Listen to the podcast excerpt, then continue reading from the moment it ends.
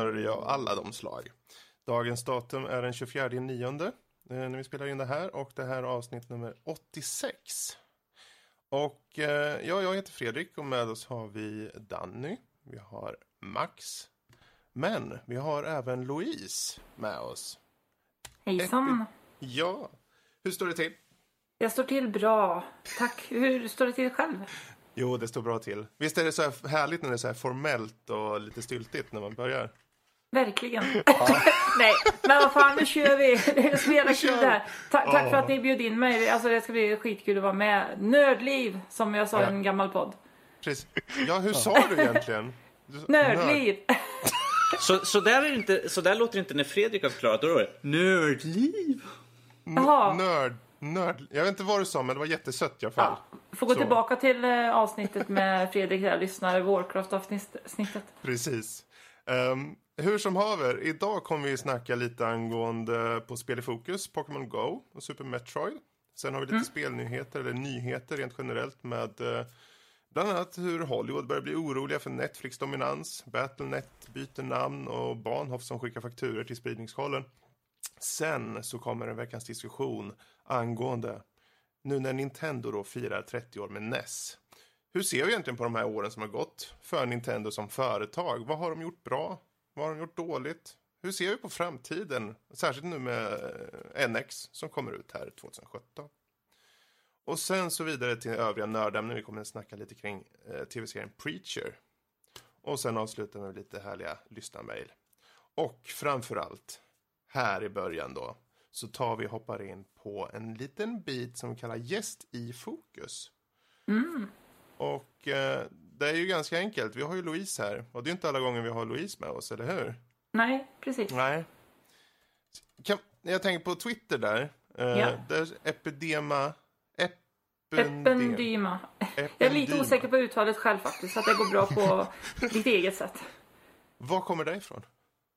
Det kommer ifrån när jag skulle skaffa sånt där alias, ett nickname på internet för många år sedan. Och då ville jag ha någonting som ingen annan hade för att det skulle vara ledigt överallt och vara lite coolt. Sådär. Mm. Så att jag vet inte hur jag hittade det ordet, men jag började söka sådär, och så kom jag över det ordet. Jag tyckte det såg coolt ut och så det tar jag sådär. Och sen kollade jag upp vad det betydde. Och jag har lite svårt att säga, det får folk kolla upp själva på Wikipedia, men någonting med stamceller eller jag vet inte. Folk får titta själva helt enkelt. Jag tycker det är så kul liksom. Jag ska hitta någonting coolt. Här är stamceller och hjärngrejer liksom. Ja, precis.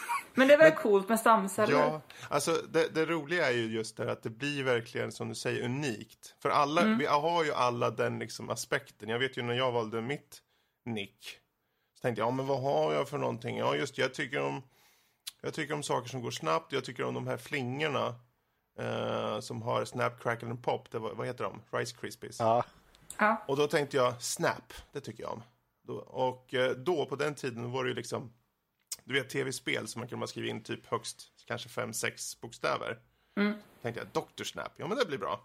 Då kör jag på det. För i ditt fall då, när det handlar om just spel, var kommer du ifrån? Vad gäller just spel? Är det någon särskild spelkonsol? Eller något särskilt spel som gjorde att du liksom började med det här, eller?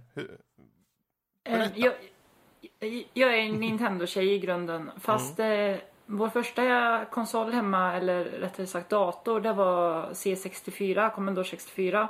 Yes, jag har någon på min sida, äntligen. Vänta, wait for it. Ja. Och vi hade ju ganska många spel för att vi hade ju en granne som vi kunde gå och bara kopiera rakt av. Det var ju kassettbandspelare, det var ju jättelätt att kopiera och sådär.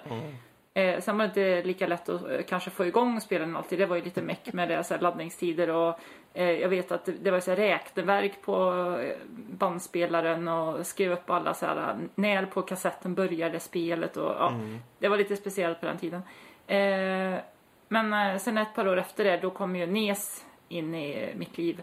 Vi skaffade och då förändrades allt. Det var ju liksom bara stoppa in och köra och det var liksom mycket snyggare, mycket roligare, allting liksom. Och så att det var där det började och sen så har det varit Nintendo hela tiden. Fast jag har även haft andra konsoler också. Men i det kriget då, som var mellan Nintendo och Sega, då var det ju lätt för mig, då var det Nintendo. Jag hyrde faktiskt Mega Drive en gång, för jag var lite nyfiken på det. Jag hyrde det och Sonic 2. Ja. Och det var lite kul, så här första två banorna så här, efter Chemical Plant Zone tror jag det heter. Mm. Då var det inte lika roligt längre. Det roligaste var ju att springa fort så här, liksom. Sen kom det en massa hinder och man skulle hoppa. Det var helt värdelöst med Sonic. Och kontrollen kändes inte så bra heller. Den var så här jättestor och klumpig. Så att jag bara, nej, men nu har jag testat. Nu vet jag, så här, nu är det Nintendo som gäller. Så. Ja, det är roligt. Jag känner igen mig precis. Jag också körde mycket. Jag hade Nintendo och gamla 8-bitars hemma också i familjen. Och fick prova Sega någon gång. Och det spelade Sonic och hade nästan exakt samma upplevelse. Att, första banan är jätteroligt och man vet inte riktigt vad som händer. Men man håller framåt. Precis. Och sen så händer det en massa roliga saker. Och sen så tar det stopp helt plötsligt. Mm-hmm. Sen drunknar man så här liksom. Och... Ja. Men Mario drunknar inte så att... Jag tänkte just på det här med... För... Du säger först kom C64 och sen så kom då Nintendo. Hur kom det sig att de kom in i bilden? Har hela familjen varit spelintresserade? Eller var det någon särskild i familjen? Eller det var min storebror som hade C64 och en liten tv på sitt rum. Det hade ju inte jag då. Så att jag var alltid in på hans rum och spelade. Ibland var det inte så populärt, speciellt när han hade kompisar. Så här, liksom. Men, sen så efter vi skaffade NES så... fick jag nesen på mitt rum så här, liksom, några år senare när jag fick en liten tv. Så att nej, men mina föräldrar var inte så intresserade av spel. Pappa kanske spelade lite Ice Climber, det var hans favoritnesspel. Okay. Mm. Och mamma testar väl också någon gång så där ibland, men annars så nej, mina föräldrar har aldrig varit intresserade av spel. Mm. För jag tänker just favoritspel då, var det något särskilt? Jag tänker, vad var det som hookade dig då, den här, när du väl fick då NES? Var det något särskilt spel som... Ibland, jag tänker själv, jag fick en Amiga till exempel. Man kanske körde något spel och sen kom det där spelet som gjorde det här. Nu ska jag bara köra på den här. Fanns det något liknande i ditt fall? Vi hade en fritidsgård som hade NES och det var jättekul att gå dit för det var liksom NES, det var... kul folk, det var godis och sånt. Och då fick jag ju chansen att spela lite spel där. Och då vet jag spela Zelda. Och jag tyckte, det första Zelda-spelet. Och jag tyckte det var jättekul. Kom inte så långt när jag satt just där. Men det fanns Zelda och så Kid Icarus och Super Mario Bros. 1 och Punch-Out. Men Zelda fastnade jag väldigt mycket för. Det var liksom musiken och känslan av att det var en stor öppen värld och visste inte riktigt vart man skulle. Så här, och någon kompis kanske hade så här, det kan du bomba eller något sådär. Oj, vad en hemlig grotta är. Det fanns så mycket att upptäcka liksom, och lite pussel. Så att, och det är min favoritspelserie än idag, Zelda. Så att, det var väl det som var min hook så att säga. Ja, vad kul. Just, för du säger där också just att Zelda är din favoritspelserie. Mm. Om du skulle säga typ, jag säger 5 stycken utan någon inbördes ordning. Spel eller spelserier också för den delen. Vilka skulle det vara? Då skulle jag, förutom Zelda så... det är väl Mario-spelen har jag ju alltid tyckt om. Så jag gillade Super Mario 64 väldigt mycket när det kom. Det var ju väldigt revolutionerande att testa det. Jag minns faktiskt att jag fick betala för att testa det spelet. Jag tror aldrig jag fått betala för att testa spel förut. Det var i Göteborg. Det var innan de hade fått in ett japanskt exemplar i en butik så här, och så fick man testa det för 20 spänn. Men det var ju helt fantastiskt. Det var ju... Det hade ju funnits ett 3D-spel på PlayStation 1 och sånt där. Men det gjordes rätt för första gången. Det var liksom något helt nytt. Sen är Metroid-spelen. Framförallt 2D-Metroid då. Men jag tyckte även Metroid Prime 1 och 3 var rätt roligt. Och sen så är det väl Castlevania-spelen. Och då är det också 2D-spelen. Och framförallt de... Metroidvania-spelen som det kallas. De här som är en stor bana kan man säga att utforska, som Symphony of the Night i PlayStation 1, det är mitt favorit Castlevania-spel, men även Area of Sorrow och Dawn of Sorrow. Så att, det är väl då. Jag är lite nyfiken. För det finns väl, nu tänker vi alla spel som, på alla konsoler som du har kört och så. Finns det något spel som är så här jättehyllat rent generellt, som du personligen finner inte så bra. Mm, absolut. Ja. Super Smash Brothers. Aldrig fastnat för det. Jag ska inte säga något. Jag har bara kört demo på det. Om jag ens säger något så kommer jag bli lynchad av lyssnarna eller kom igen Fredrik, snälla säg något nu. Jag vill se en lynchning. Det föll inte i min smak heller, för jag förstod inte riktigt att...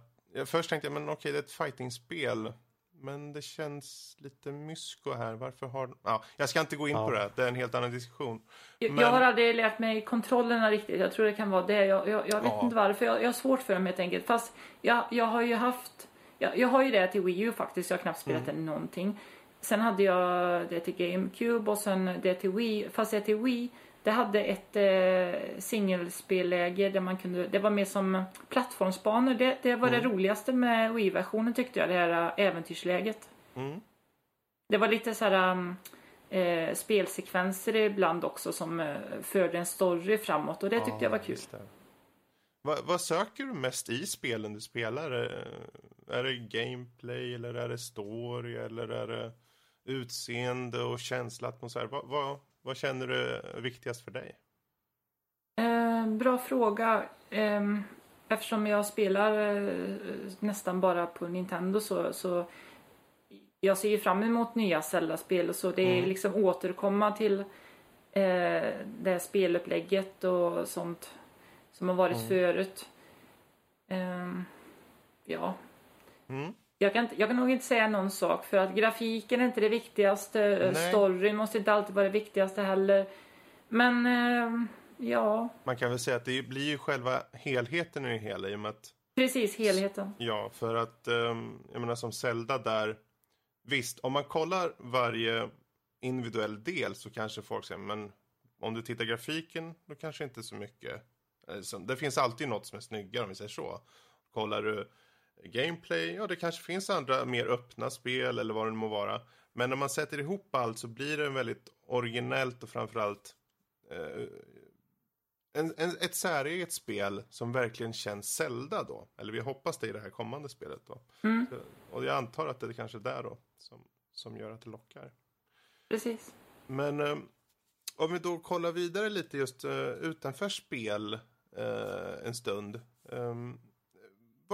Vad har du liksom för några andra intressen utöver just till exempel spelandet då?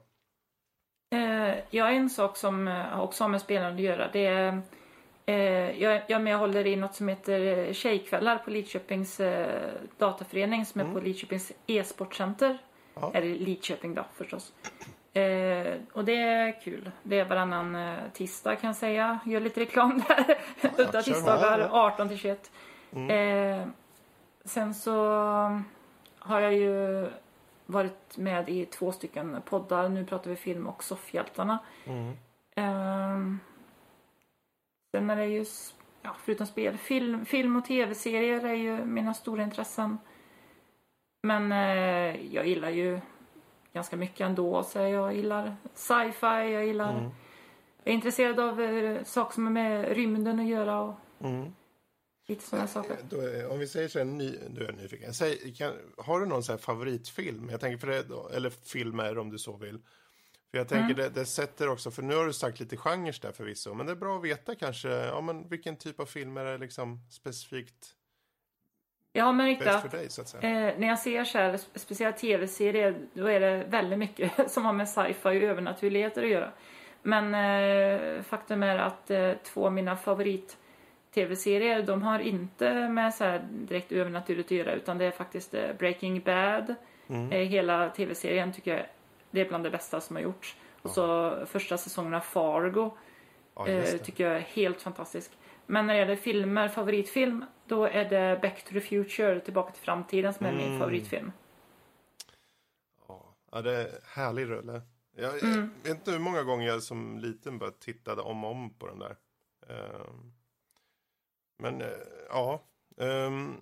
Bra, men om vi kollar lite då. Finns det någonting, jag vet inte, hinner du läsa någonting? Jag tänker vad gäller comics eller... tidningar i allmänhet. Finns det något liknande av det intresset också, eller? Jag växte upp med att läsa väldigt mycket Marvel. Framförallt Spindelmannen och X-Men, eller Xen som det hette först när jag började köpa i mitten av 80-talet. Okay. Och sen så blev det ju, heter det Marvel-mutanter, och det fanns Marvels universum, och det fanns lite olika Mega-Marvel, och sen vet jag inte någonstans. Mega-Marvel? Mega-Marvel, ja precis, det var så extra tjocka nummer. Jag tyckte det bara lät så kul, Mega-Marvel. Ja. Jag bara fick en bild av att det är någon jättestor mutant, men... det The Blob kanske som är med mitt i alltihopa? Kanske. Ja, Galactus kanske. Nej. Ja, han kan också. Nej, han är ju ett målning i filmerna ju så. Ja, ibland när jag ser vad Marvel hittar på för nya filmer och sånt där, så känner jag att det finns en superhjältegrupp, en ung superhjältegrupp som jag gillade när jag var liten. Och det kanske var för att jag var just liten och kunde identifiera mig i den åldern, som heter Powerpack. Ja. Och det hoppas jag att det någon gång ska bli film eller tv-serie. Men det var ju som sagt Spindelmannen och X-Men. Och jag läste väldigt mycket fram till kanske, jag vet inte, mitten av, slutet av 90-talet. Sen, jag vet inte om det var kvaliteten i serierna som blev sämre, eller om jag helt enkelt tappade intresset just då. Men sen efter flera år så började jag läsa igen. Jag kom in i Spindelmannen. Det kom en story nämligen som handlade om att han bytte kropp med Dr. Octopus. Ja, just ja. Det var och ganska det tyckte jag var intressant. Ja, det var några år sedan. Så att då började det fånga mitt intresse, så jag började läsa det igen, och det tyckte jag var en jättebra story. En del hade tydligen inte samma syn på den storyn. Den där var ju ganska i hetropet faktiskt. För, ja, precis som du säger, det var så många som, vad håller de på med? Nu har de låtit värsta skurken ta över hans medvetande och grejer. Och det var så underbart för att han försökte ändå hålla sig till liksom att vara Spindelmannen. Fast han blev liksom en Spindelmannen som gjorde det på lite ondare sätt, om man säger så. Det tyckte jag var lite coolt för att han liksom, han höll inte igen. Han kunde till och med döda. Han liksom, han träffade på svarta katten liksom, och typ bara slog han rakt i ansiktet så att liksom tänderna föll ut sig. Liksom, han tvekade inte. Liksom, han liksom nästan döda gamen bara liksom att... Han dödade gamen. Ja, precis, gamen. Det var Vulture, ja precis. Jag vet, det låter jätteroligt. Det är en gammal gobbe med vingar så här, liksom. En gammal gobbe? Ja, förlåt. Ja, men det var så underbart. Det var lite nytt på något sätt att liksom att han höll inte igen slag, om man säger så. Han liksom att du är skurk, nu slår jag ner dig, eller jag liksom bara... Ja. Och en del av de här skurkarna reagerar på det liksom, vad håller du på med? Det här är inte du liksom, så här, du får inte slå mig på riktigt ungefär. Ja. Jag måste nästan gå och läsa det här. Det var intresserad. De här är på engelska, för de har inte översatts. Har de översatt Spider-Man eller? Jag vet inte om finns det på svenska numera eller? I affären, jag har hållit utkik. Det finns, jag hittar inga Marvel-tidningar faktiskt alls i affären här i alla fall, det är helt otroligt. Ja, nej för jag tror de har ju slutat helt vad jag har förstått med de flesta. Det är några, det är mycket de här inom situationstecken klassiska serien som Knasen och Kalle Anka såklart och sådana här, men man ser ju inte mycket av Marvel eller DC för den delen heller. Men det är tråkigt. The Superior Spider-Man, så heter den här storyn i alla fall så att... Yes. Superior Spider-Man, ja. Har du fortsatt efter Superior Spider-Man? Jag fortsatte ett tag. Sen så var det ett event som hette Civil War. Nej, inte Civil War. Secret Wars. Secret Wars. Ja, 3 måste nästan vara något. För det fanns Secret Wars på 80-talet. Och sen ett annat Secret Wars 2. Men det här hette också i Secret Wars. Fast nu var de inte på någon annan... Eller jag ska inte spoila förresten. Men i alla fall, det tyckte jag inte var bra. Och sen när det började efter det, då hade de gjort om världen och Spindelmannen. Och nu var det en Spindelman jag inte tyckte om. För att han var mer som Iron Man nästan. Han var liksom en sån här miljonär playboy som hade liksom företag runt om i världen. Och åkte omkring i sin Spider-mobil helt plötsligt och...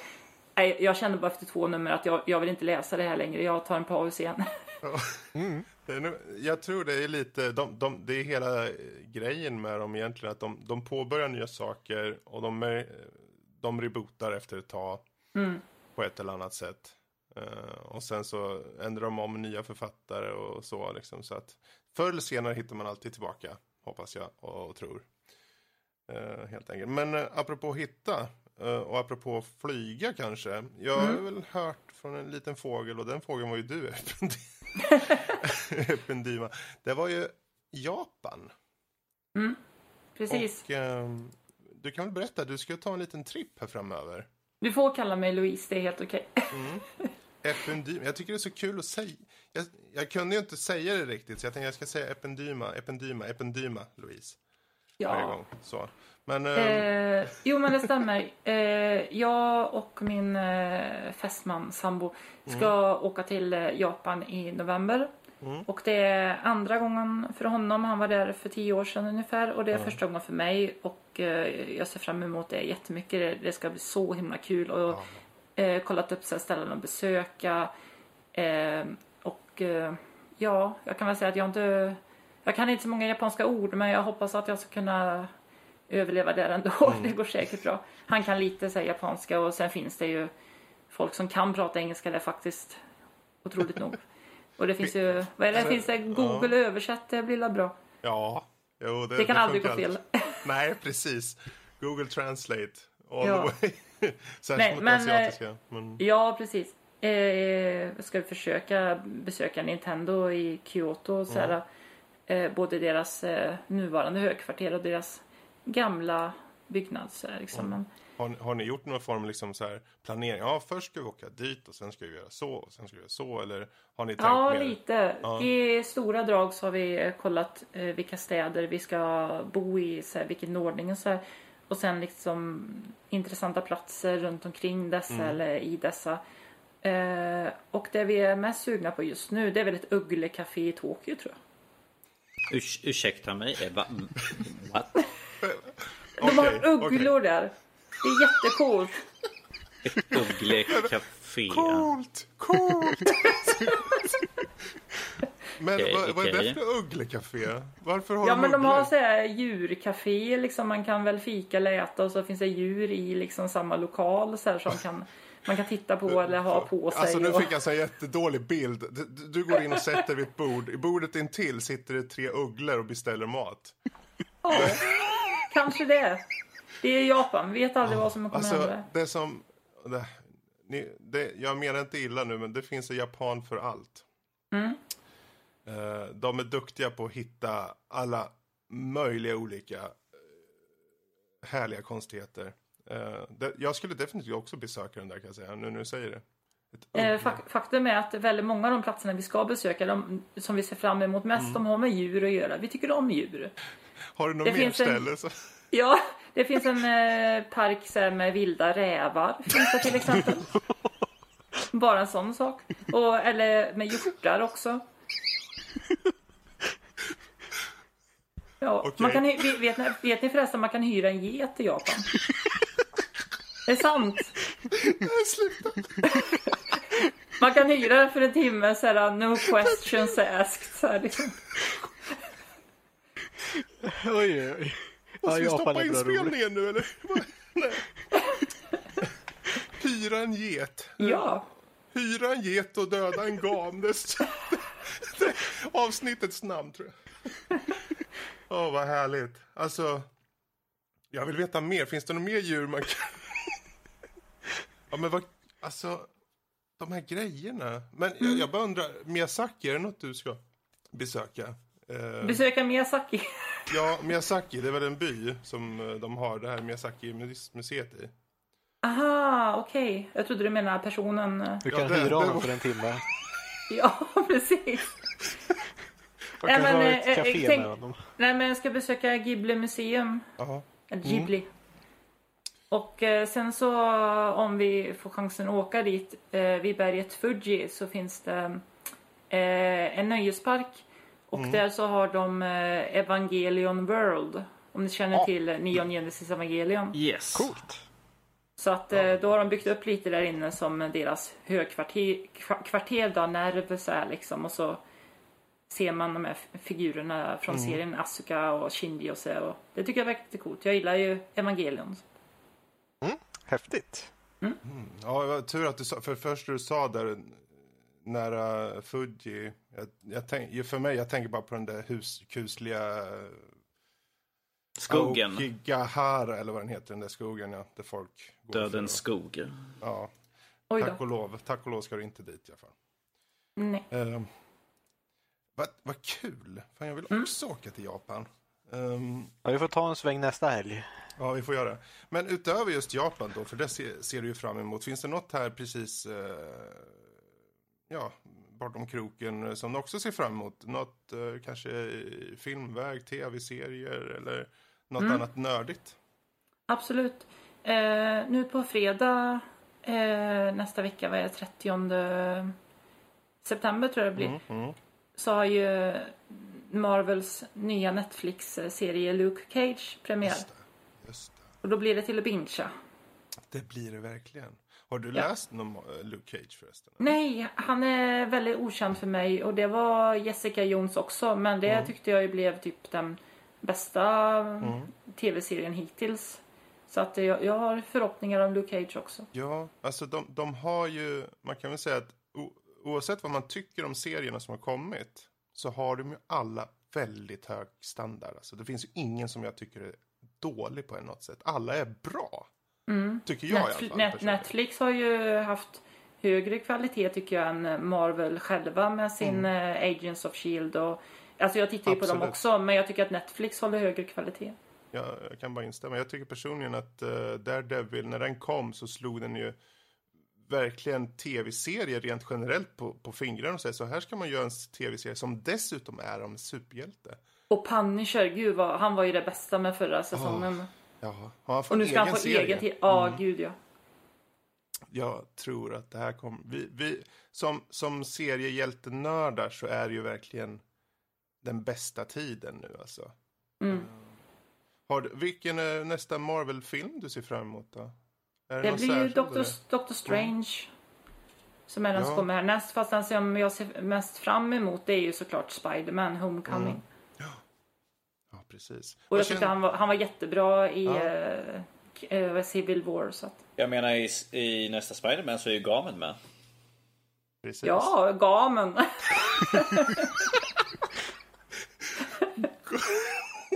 Gamen, just det. Härligt. Jag hade när jag var lite så här kassettband man kunde lyssna på, ni vet så här, det fanns ju olika, och då hade jag något med Spindelmannen och då var Gamen med, och kan det vara Gamen som har varit i farten så. Gamen var det sådana där ljudböcker vet som man följde med en tidning och sen när du hör det här ljudet vänd blad, var det en sån eller var det bara enbart ljudband? Just det här var bara ljudband, just den. Okej. Jag tänkte bara, när du hör det här ljudet... Okej. Då så. Men vet du vad? Jag tror att vi... även om vi har 1000 frågor till, men vi får hoppas att vi kanske får med Louise en gång till här framöver. Vem vet? Om jag har tur. Kanske. Då knyter vi helt enkelt ihop den här lilla säcken med gäst i fokus. Och gå vidare till istället spel i fokus. Och återigen, för att hoppa över till dig Louise. Pokémon Go har du spelat. Precis, jag satte igång mitt äventyr för 2 dagar sedan. I och med att jag fick äntligen möjlighet att göra det. Jag fick ärva en iPhone 5S. Så nu kunde jag äntligen spela Pokémon Go. För jag vet ju på Twitter att du har verkligen... Du har skrivit om det här liksom och i princip längtat efter det. Hur var det då att köra första gången där liksom? Var det en stor hype och det här var inte som jag trodde? Eller var det tvärtom? Eller hur kände du? Jag var väldigt nyfiken på det. Jag får be om ursäkt till en kompis för jag skulle egentligen väntat med att spela tills hon skulle lära upp mig lite. Hon är skitbra på spelet så här. Men jag körde igång det ändå så här, liksom, och sen så skapade jag en karaktär Och sen dök det upp 3 stycken Pokémon jag fick välja mellan. Och jag valde Squirtle. Squirtle.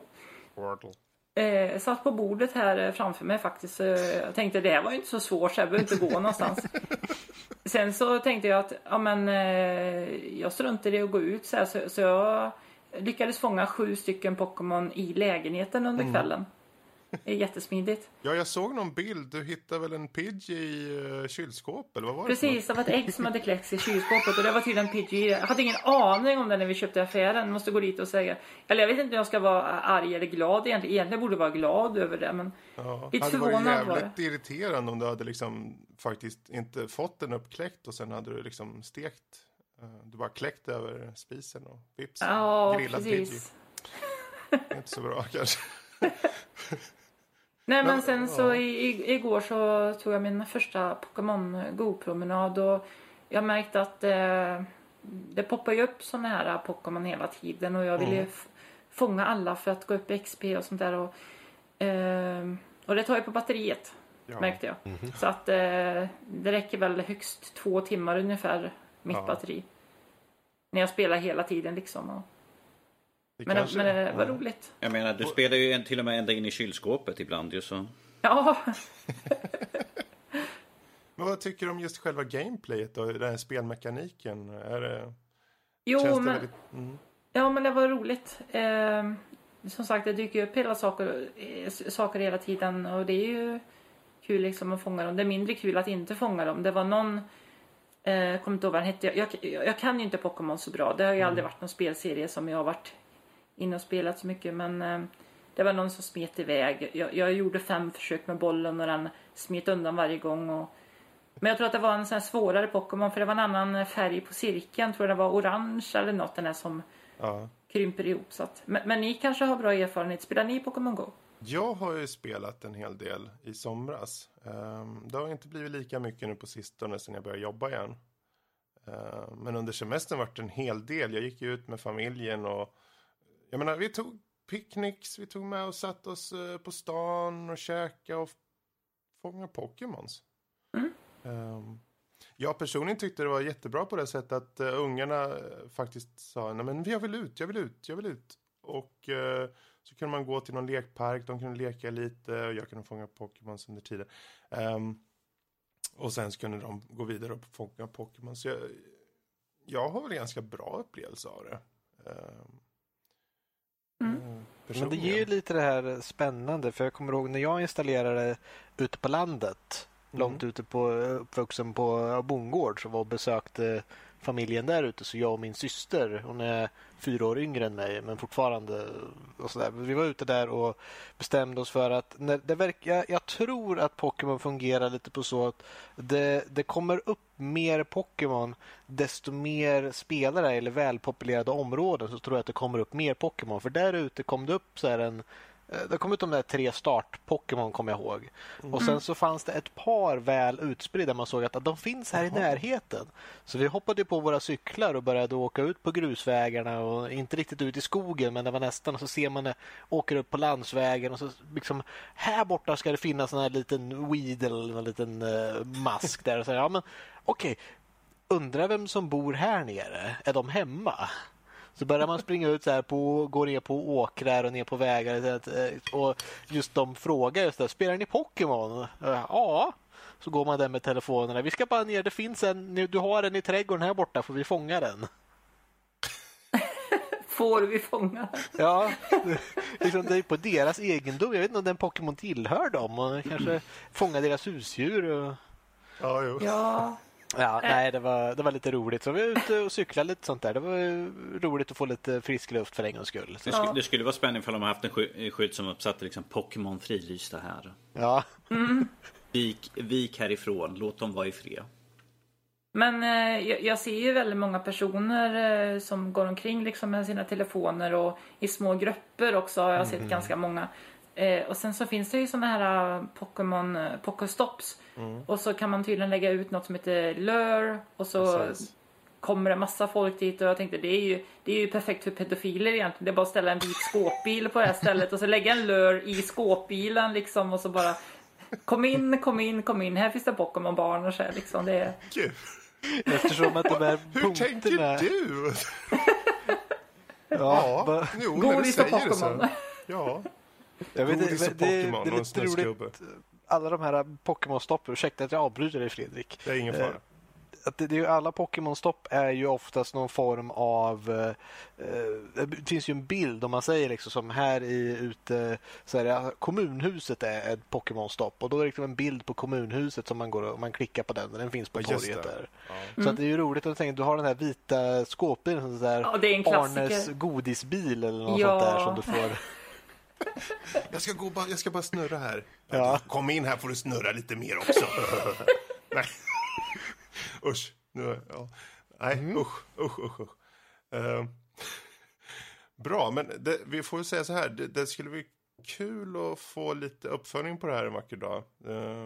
När du har fått genomgång av din vän också. Med hur du ska bli den ultimata Pokémon Go-spelaren. Helt enkelt. För fråga en väldigt intim fråga. Vilka lag har ni valt? En intim fråga. Jag kan gott med samvete säga att jag är neutral för att jag tror man får välja lag vid level 5 och jag är precis innan level 5. Jag har inte spelat sedan jag blev typ 4,5 så att, men då, ja. Jag kan erkänna hur jag valde var ganska simplistiskt. Min favoritfärg är blå. Så jag du valde bara... röd. Precis. Ja. Det stod mellan röd eller blå. För jag är inte du måste ju kunna spöa alla som har tagit blå för det är din färg. Du måste ju liksom, om de andra har tagit blå är ju din favoritfärg. Ja, så då måste du välja ett annat lag så att du kan besegra alla de som har blå. Då finns det ju andra som tack och lov tycker likadant. Det är väl bra? Ja, du får se på det som du vill. Ja, jo. Nej, så jag är på blåa laget. Mystic. Ja. Jag gjorde som du, jag valde efter favoritfärg så jag valde röd. Vad heter de? Wailor. Okej. Du är på samma lag som Lotta. Okej, vad kul. Typiskt. De där tjejerna ska jämtkadda ihop sig. Lotta spelar ju som en tok. Det är alltid det här när man är ute och går till affären och sen ska man på just där vi har affären här ute så har vi liksom jag ska gå in i affären och det är just på andra sidan vägen är torget och kommunhuset och där finns ett pokestopp så hon så bara, men går du in och handlar köp med en sån här jag ska bara upp till torget en sväng så att när vi går och handlar tillsammans så det brukar inte bli mycket tillsammans alltid men som sagt jag uppmuntrar allt som har med spel att göra så det är bara jag går och spelar ditt Pokémon du så går jag och handlar lite så kommer jag och hämtar dig när maten är klar ska du se. Mysigt. Ja, det är trevligt. Och... en sak bara som jag är lite besviken på i spelet. Det är det att man kan gå in i så här typ Pokédex och trycka på de här figurerna. Och jag hade för mig att de ska liksom de säger ungefär vad de heter. Alltså typ så här. Ja, Pikachu säger Pikachu och det tror jag att han gör fast... De andra figurerna, de ger bara konstiga läten ifrån sig. Så här. De ska ju säga sina namn. Squirtle, så ska det gå. Det är ingen som kan uttala det där som de bara... Ja, just det. Squirtle. Låter han så? Hur låter Jinx? Säger den bara Jinx? Ingen aning. På, faktiskt. Men ja, jag är inte heller så insatt i de här. Vi får en gäst om några veckor som säkert... kan vara lite mer insatt i det. Men det är en annan sak som vi tar framöver. Men vi hoppar väl vidare. Super Metroid. För där skulle man kunna hålla sig kort. På det sättet att du har ju kört igenom Super Metroid på en väldigt härlig tid. Har du inte det, Louise? Precis. En tid som jag i alla fall är väldigt nöjd med. 1 timme och 25 minuter. Och för de som har spelat det väldigt mycket så är det säkert absolut ingenting speciellt. Men för mig är det det. Jag har ju spelat det några gånger sedan det kom ut och jag har aldrig klarat det under 3 timmar förut, vilket ger alltså det bästa slutet då. Men jag bestämde mig för att jag ska klara det under 3 timmar så att jag gjorde lite research först skulle man kunna säga. Jag kollade lite kartor och så här och sen gjorde jag lite anteckningar och spelade igenom och så tänkte jag igenom att finns det något jag klarar mig utan till exempel och sen kom jag fram till att jag behöver till exempel inte X-ray visor eller springball Och då så sparade jag några minuter där och sådär. Och till slut så lyckades jag utan att använda save eller någonting. Spela rakt igenom bara 1 timme och 25 minuter. Och var jag väldigt nöjd med.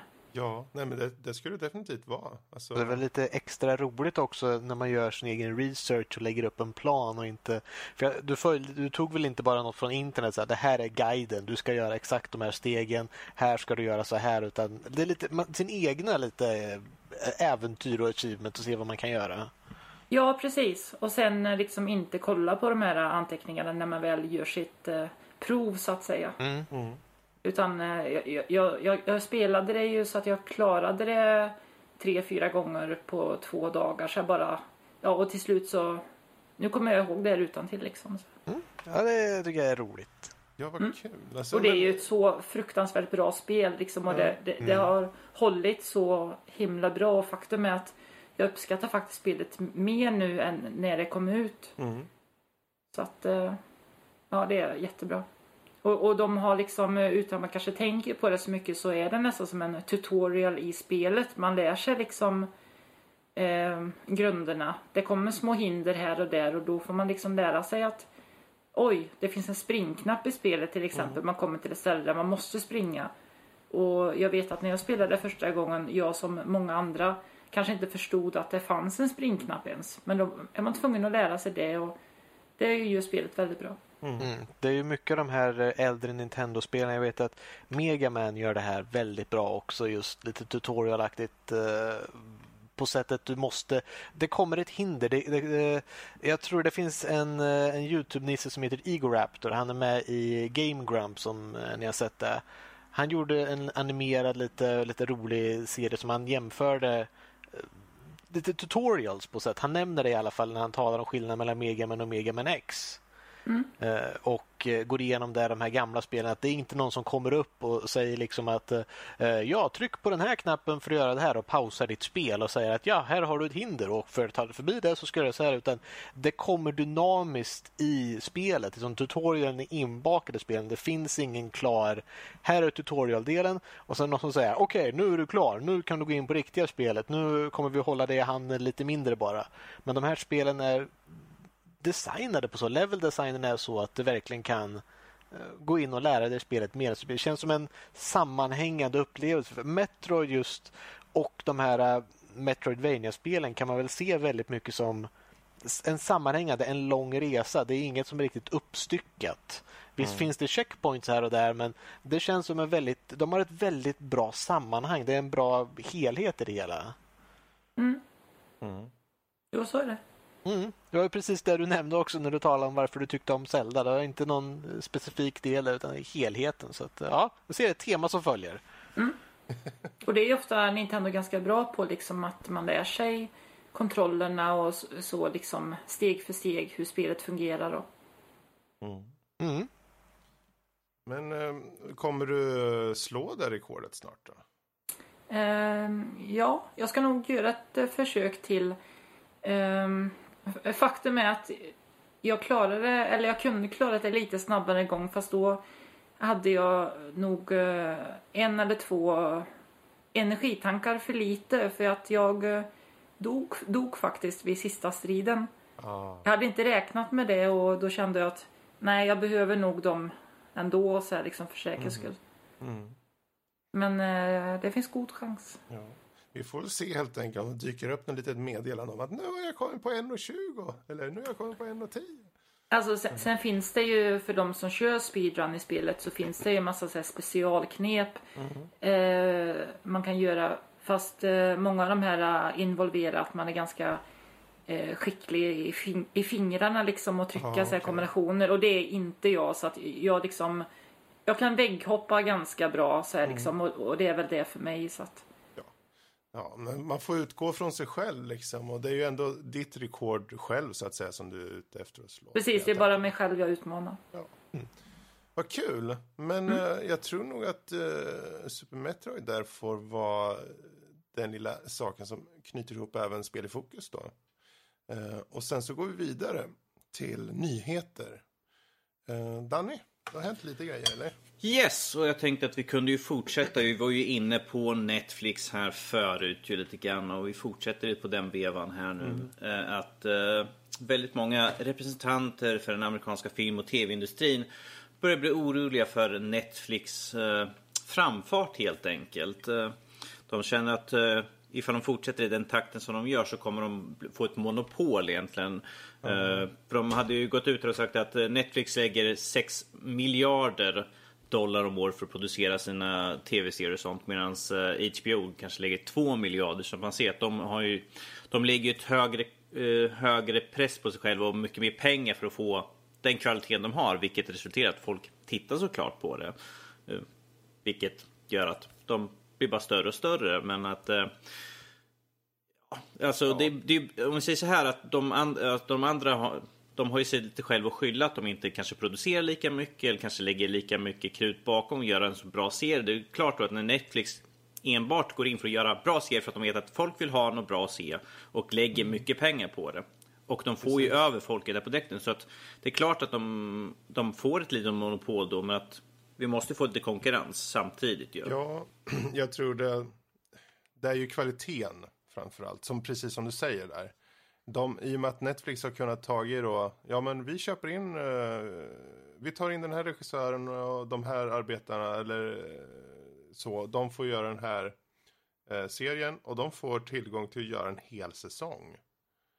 Alltså jag kan tänka mig att för de flesta som producerar och skapar och skriver serier så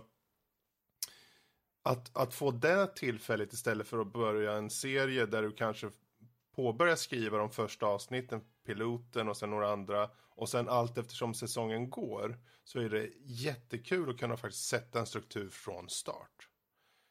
Och det vinner de på. De har ju uppenbarligen, som Louise sa, med Jessica Jones och nu kommande Luke Cage förhoppningsvis, så är det ju liksom serier som de redan har skapat på förhand och verkligen strukturerat, gjort klart och så vidare. Ja, det förenklar ju. Ja, det här behöver ju de andra. Det är just, jag tror att de här stora Hollywood-filmbolagen, de behöver i så fall hitta en egen kanal för det. Helt enkelt. För att fortsätta lite, jag sa det var lite, som sagt, det är konkurrens. Och höjer Netflix kvaliteten på sina grejer. Det känns som att de andra säger att Hollywood nämner att nej men nu håller de här på lite för stora monopol. Det är ju inte bra, så att nej, det här tycker vi inte om. Och säga att ja men gör någonting åt det då. Höj kvaliteten från andra sidan. Ni får ju vara med och konkurrera och följa med. Liksom, om de leder industrin nu, då får ju ni följa efter och konkurrera helt enkelt istället. Vad är det för jädra gnäll liksom? Ja. De är mycket bättre än oss, det får de sluta med eller vad? Ja. Säg åt dem på skarpen. Ja. Visa med hela handen nu, det här får ni sluta med. Usch, de kan ju inte ha monopol för det vill ju vi ha. Det går ju bara inte. Ja, nej, de får lära sig helt enkelt. Yes, och man kan ju se bara på hur produktiva Netflix är. I år så planerar de 30 stycken tv-serier med total speltid på 600 timmar. Och det är inte liksom så att, men att, som du sa där Fredrik, att vanliga serier, då är liksom, men ni får 12 delar som vi kollar på och sen tar vi och går efter det. Här är liksom, du får 24 delar, det är liksom, gör det, har liksom en avslutande ark liksom i slutet, sen går vi efter det. Jag menar, vem tackar nej till det här? Liksom, okej, jag får en hel serie liksom, gjord på direkt istället för att kanske den här kommer lyfter ifall folk tittar på den här. Bör de inte tänka på det? Det känns så kortsiktigt annars att säga att jag måste ha någon form av grej som lockar folk till det här avsnittet. Något som gör de som bestämmer över att jag får fortsätta med det här nöjda för att jag ska få gå nästa steg. Istället för att få det här, du har frihet, gör ett större, gör det bra. Istället för instant gratification på att okej, jag måste säga att folk är nöjda med varje avsnitt istället. Ja, jag vet inte hur många serier som jag har tittat på som har kanske fått en halv säsong och sen är det bara, nej det är inte tillräckligt många som tittar och så länge och jag bara, det kan ju bli någonting utan för den har liksom så mycket potential med att de vägrar liksom lägga pengar på det liksom för att fortsätta medan det är liksom på väg upp men de bara, nej vi tror inte på det här konceptet. Oj, det finns så många tv-serier som liksom är rent av dåliga första säsongen men lite längre fram så blir det liksom jättebra. Alltså jag kan bara säga som exempel Star Trek The Next Generation. Första säsongen är inte bra. Det tar ett tag innan de hittar formen. Precis. Och så är det för många serier. Jo, men så är det ju. Och de får ta sig i kragen helt enkelt. Mm.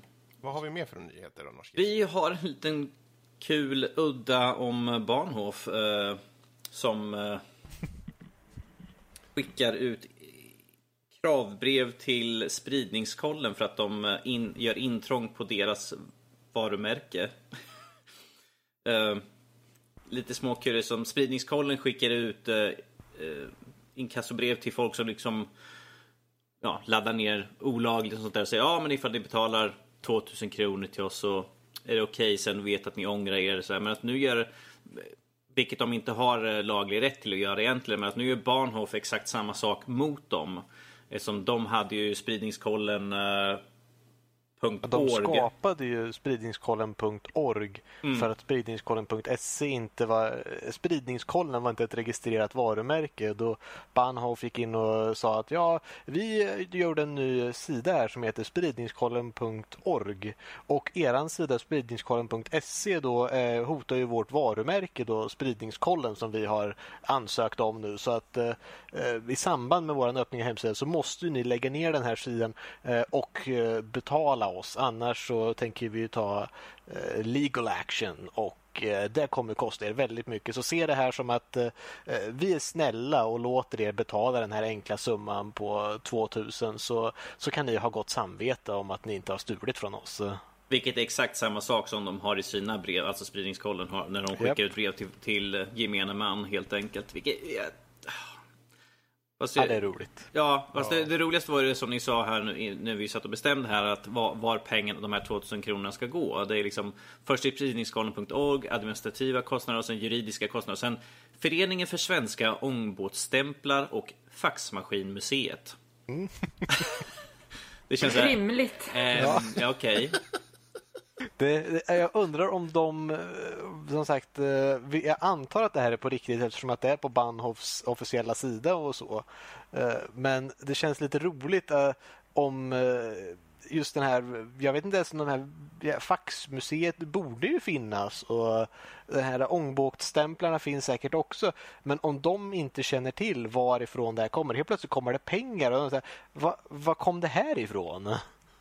Ja, men i annat kan man ju bara se det som att det är ju en sån bizarr sak det här med att skicka ut och liksom kräva pengar för någonting som de inte lagligt får göra, och då kan de lika gärna ge pengar ifall de får från dem till något helt bizarrt som Förening för svenska ångbåtsstämplar. Det är bara det absurda i det hela. Är det någon som har fått något sånt där breven eller har de börjat med det? Jag tror inte de har börjat skicka ut den, fast jag vet inte. Jag ska inte säga... Kan man stämma dem för miljöförstöring i värsta fall så jag skickar ut massa papper? Så här. Ja. Man kan tycka det. Jag har ju Bahnhof själv ju, så att, och de har ju sagt att de inte ska kunna skicka ut till de som har Bahnhof för att grejen är att de skickar ut dem där för att de ska kunna få IP. Grunden är liksom att ifall du laddar ner så ska de få tillgång till IP och allt sånt där så att man kan se liksom, vad har du gjort för någonting, och med att Bahnhof har så att all min IP och sånt där ligger inte liksom hos Bahnhof, så de kan inte lämna ut mina uppgifter och sånt där för att det ligger inte på deras server så att säga. Så det är där jag tycker fördelen med att ha Bahnhof här i så fall. Och de har till och med gått ut själva och sagt liksom att alla andra stora företag också ska välja att gå över till andra system, för då kan de inte, ifall det inte är en fråga om någon vad var det de skrev för någonting, alltså i någon polisutredning, då kan de, för det är en helt annan vad ska man säga? En helt annan allvarlighetsgrad. Precis, för att det då måste de lämna ut. Men för en sån här sak så ligger det inte under samma förhållande att de måste lämna ut det. Då liksom bara ifall det kommer en domstolsbeslut, då måste de enligt den lagen. Men att det här faller inte under samma. Så det är lite udda det där bara helt enkelt. Det var ju, det var en liten kul nyhet i alla fall, om vi säger så. Yes. Sen går vi över till att Battle.net, Blizzards egna lilla godbit, nu ska byta namn helt enkelt. Och det är väl mer för att de ska falla i samma VM med allt annat. Det ska heta Blizzard Tech nu istället. Det är inte den största nyheten, men jag tycker det är intressant. Vi har ju haft Battle.net ganska länge så. Ja, det är ju 20 år i alla fall. Mm. Jag tycker Blizzard Tech låter konstigt. Det låter som det är dit man hör av sig för support av deras spel mer än något annat. Yeah. Det låter så tråkigt bara. Ja, men det, jag kan tänka mig liksom Blizzard Games eller Blizzard Browser eller om vet jag, men att liksom, och sen så sen hörde av det till Blizzard Tech om det är någonting som är problem, så skickar en support ticket dit. Mm. Ja, och jag har alltid tyckt om just namnet Battle.net, för det är en sån spegling mot hur det faktiskt var förr. Ja. Att det ligger så bra i tiden nu när det är mycket saker som man tycker om retroaspekter till saker och ting, och ha en produkt som faktiskt i namnet heter Battle.net tycker jag har varit lite kul, och det har ju varit som en institution nästan för multiplayer överlag sen det kom runt 96 kanske. Yes. Ja. Så jag tycker det är lite synd. Jag tycker de borde ha kvar det. Ja. Men ja, tiderna förändrar ju allting förr eller senare förstås. Mm. Mm. Jag hörde också nu på någon annanstans att det var i samma vev som att de ska byta namn för att de ska ändra lite grann på sin service. Så att för Blizzard har blivit väldigt mycket, fått mycket dedosning mot sig här på sista tiden, och nu i samma veva med att de byter så ska de försöka ändra om så att det blir betydligt svårare att dedosa dem. Så att det, jag tror att det ingår i samma veva att försöka göra om hela systemet från grunden så att det inte ska vara lika mycket nertid för Blizzard Tech nu som de kommer kallas. Det kommer att kännas svårt att börja säga sånt. Ja, men jag hoppar in på Blizzard Tech, sorry. Barnesak, 20 år. Ja. Vad är den sista nyheten? Den sista är ju lite tråkigare, men att det här är ju ett, nu inför regeringens budgetproposition inför 2017 så vill de införa en ny lag om att ta ut lite extra skatt för vad fan heter det för någonting? Ja, det är, om det finns förekomst av liksom miljö- och hälsofarliga ämnen. Kemikalieskatt. Kemikalieskatten, precis. Ja. Med 120 kronor per kilo då. Maxgränsen var 320 kronor per såld enhet. Vilket innebär att nästa år så kanske vi får att konsoler blir 320 kronor dyrare. För att vi vet att de väger ju över den gränsen i alla fall. Så. Men att, vad tycker ni om det här? Är det liksom en vettig åtgärd helt enkelt ifall den går igenom? Ja, det beror ju på, jag kan tänka, om du köper, jag vet inte exakt hur mycket av delarna som, vad som ingår, vad som kommer kosta, men jag tänker om du köper en dator i delarna, kommer det här gå på varje del, kommer det börja kosta? Jag tänker just sånt som är billigare, om du köper mindre saker, kommer det att liksom... All elektronik. Vad jag har förstått så är det, ifall du köper en dator i delar så kommer det räknas på varje komponent i så fall, kommer vägas in i så fall. För då kan ju priset gå upp ganska mycket, är jag rädd för. Mm, yes. Men om du tänker dig hur många stora delar kan du ha en dator? Du säger en 5 stycken. 5 gånger 300 är ju en hel del. Nu väger ju inte alla, men ett ramminne väger ju inte flera kilo. Men... Nej. Det blir i alla fall 120 spänn. Liksom. Ja, precis. Så att, då kan man ju se en, så här, 1000 spänn dyrare nästan på datorer och liknande.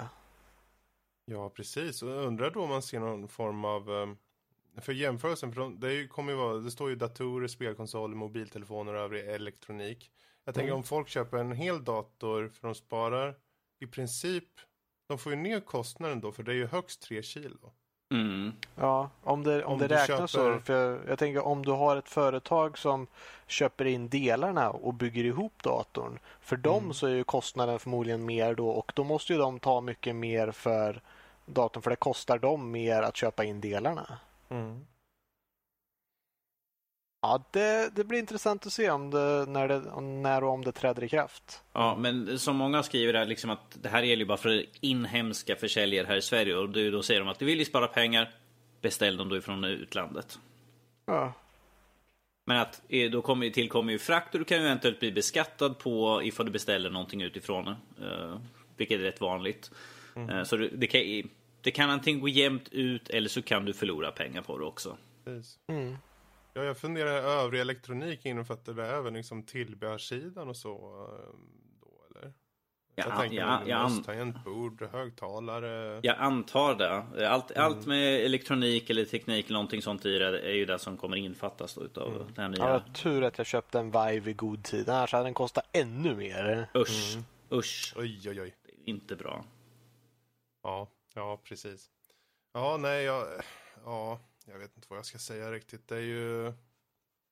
Är det på komponentnivå så där så blir det inte roligt. De behöver ju sätta ut, de behöver komma med någon form av statement där de faktiskt säger vad de exakt vill ha på för några prylar, tycker jag.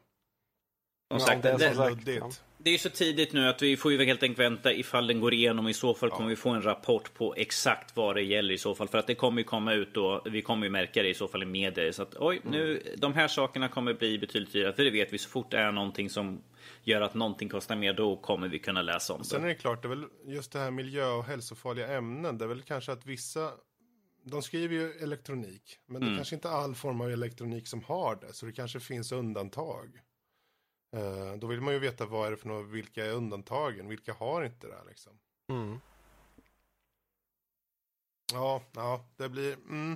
Vi får helt enkelt se ifall den går igenom, och ifall den går igenom så får vi se liksom att vad det kommer vara som gäller. För att jag tror med försäljare och sådana kommer ju vara väldigt aktiva på att vad är det för någonting som vi måste höja priset på, för att det kommer ju kosta dem i slutändan för att köpa in saker. Ja, nej. Nu släpper vi det där. Yes. Vi släpper det. Ja. Och vi hoppar vidare till veckans diskussion. Och lämpligt nog nu när Louise är med oss här, så är det ju ämnet nu när Nintendo firar just 30 år med NES. Hur ser vi just på åren som har gått för Nintendo som företag?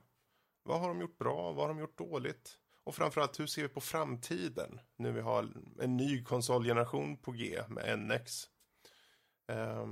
Men jag kan ju börja med att bara slänga ut ordet. Vad säger ni om Nintendo som företag?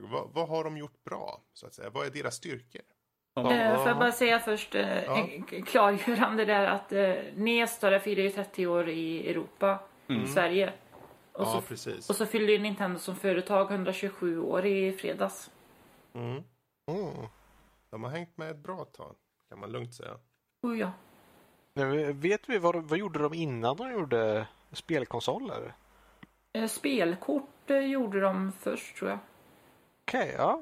Jag har aldrig tänkt på det. Jag har alltid sett dem som liksom just för spelkonsolerna, så att jag har inte riktigt tänkt på vad de gjorde tidigare, men ja, där ser man. Tydligen är det spelkort som kallas Hanafuda. Den jag inte till, låter japanskt. Yes. Ja, det borde det vara. Men vad säger vi just om företaget i sig? Liksom? Vad är deras styrkor och vad har gjort dem framgångsrika? Jag kan ju ta lite kort att det jag tycker är Nintendos styrka är att de går inte mainstream. De kör inte som alla andra att vi ska göra som om vi tar Xbox och PlayStation, att de försöker vara mainstream. De försöker vara kolla upp, vad tycker alla om? Vi måste göra exakt det här. Medan Nintendo kör liksom att de här spelen gör vi. Vi vet att folk älskar dem, därför kör vi på dem. Vi bryr oss inte om att grafik ska vara A och O i liksom våra produkter helt enkelt. Att det ska vara den här känslan. För jag började liksom med NES helt enkelt. Det var liksom Super Mario som gällde på den tiden. Och ifall man spelar ett Super Mario-spel nu för tiden så känner man ens för att liksom, det är samma känsla i spelen. Och det är det som Nintendo har gjort bra helt enkelt. Att de har... Spelar med spel, då man känner igen sig. Det är liksom familjärt helt enkelt. Det är liksom, men jag kan lätt komma in i spel. Det är inte så att, vänta, om jag trycker på den här, fuck, vad gör jag nu för någonting? Det är liksom sitta och läsa en instruktionsbok. Nintendo är väldigt enkla, tycker jag, rent allmänt i spelen. Det är liksom lätt att förstå. Du har instruktioner, kommer naturligt. Medan den andra, ifall man kör ett skjutarspel, som jag är väldigt dålig på dem. Ni vet alla att jag är där. Så är det liksom, vänta nu. Okej. Aha. Jag får bläddra tillbaka, jag missar någonting. Okej. Medan Nintendo tycker jag är väldigt enkla, och som sagt, de har den familjära känslan liksom att det är en happy go feeling helt enkelt. Och det, till skillnad från väldigt många, så tycker jag de är väldigt färgglada i alla fall, vilket jag uppskattar i spel ibland. Det istället för liksom, grått. Titta, det är en fläck brunt. Grått.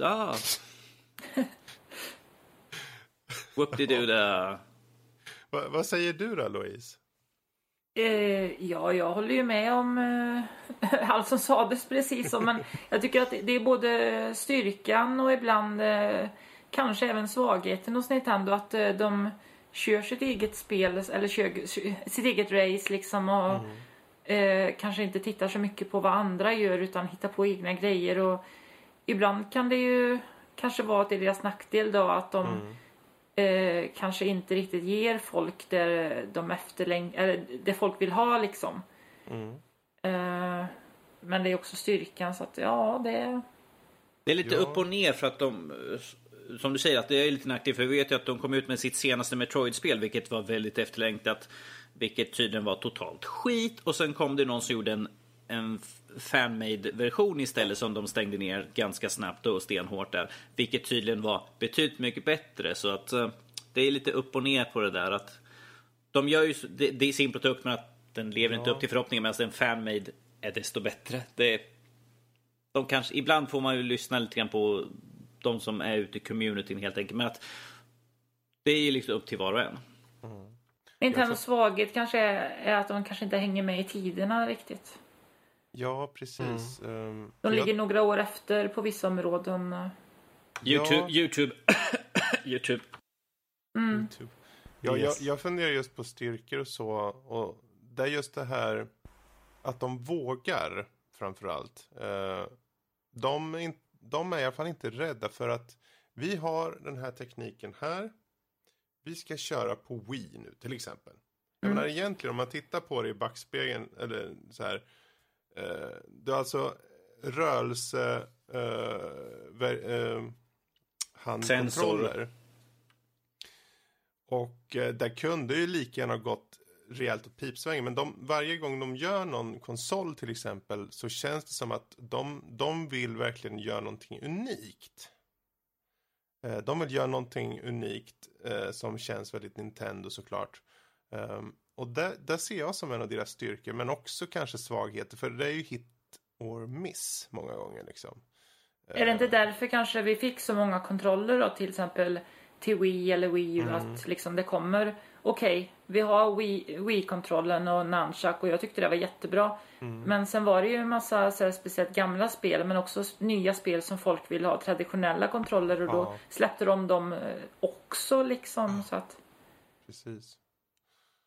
Ja, men annars som vi ser på spelen i sig, finns det någon tydlig utveckling i spelen, så att säga, om vi tänker från när NES kom fram till idag, eller har de samma koncept som de egentligen kör vidare med, eller vad tycker ni? Om vi tar Mario-serien, så har vi sett från, det är ju fortfarande plattform, det är bara att vi har gått i den tredje dimensionen helt enkelt.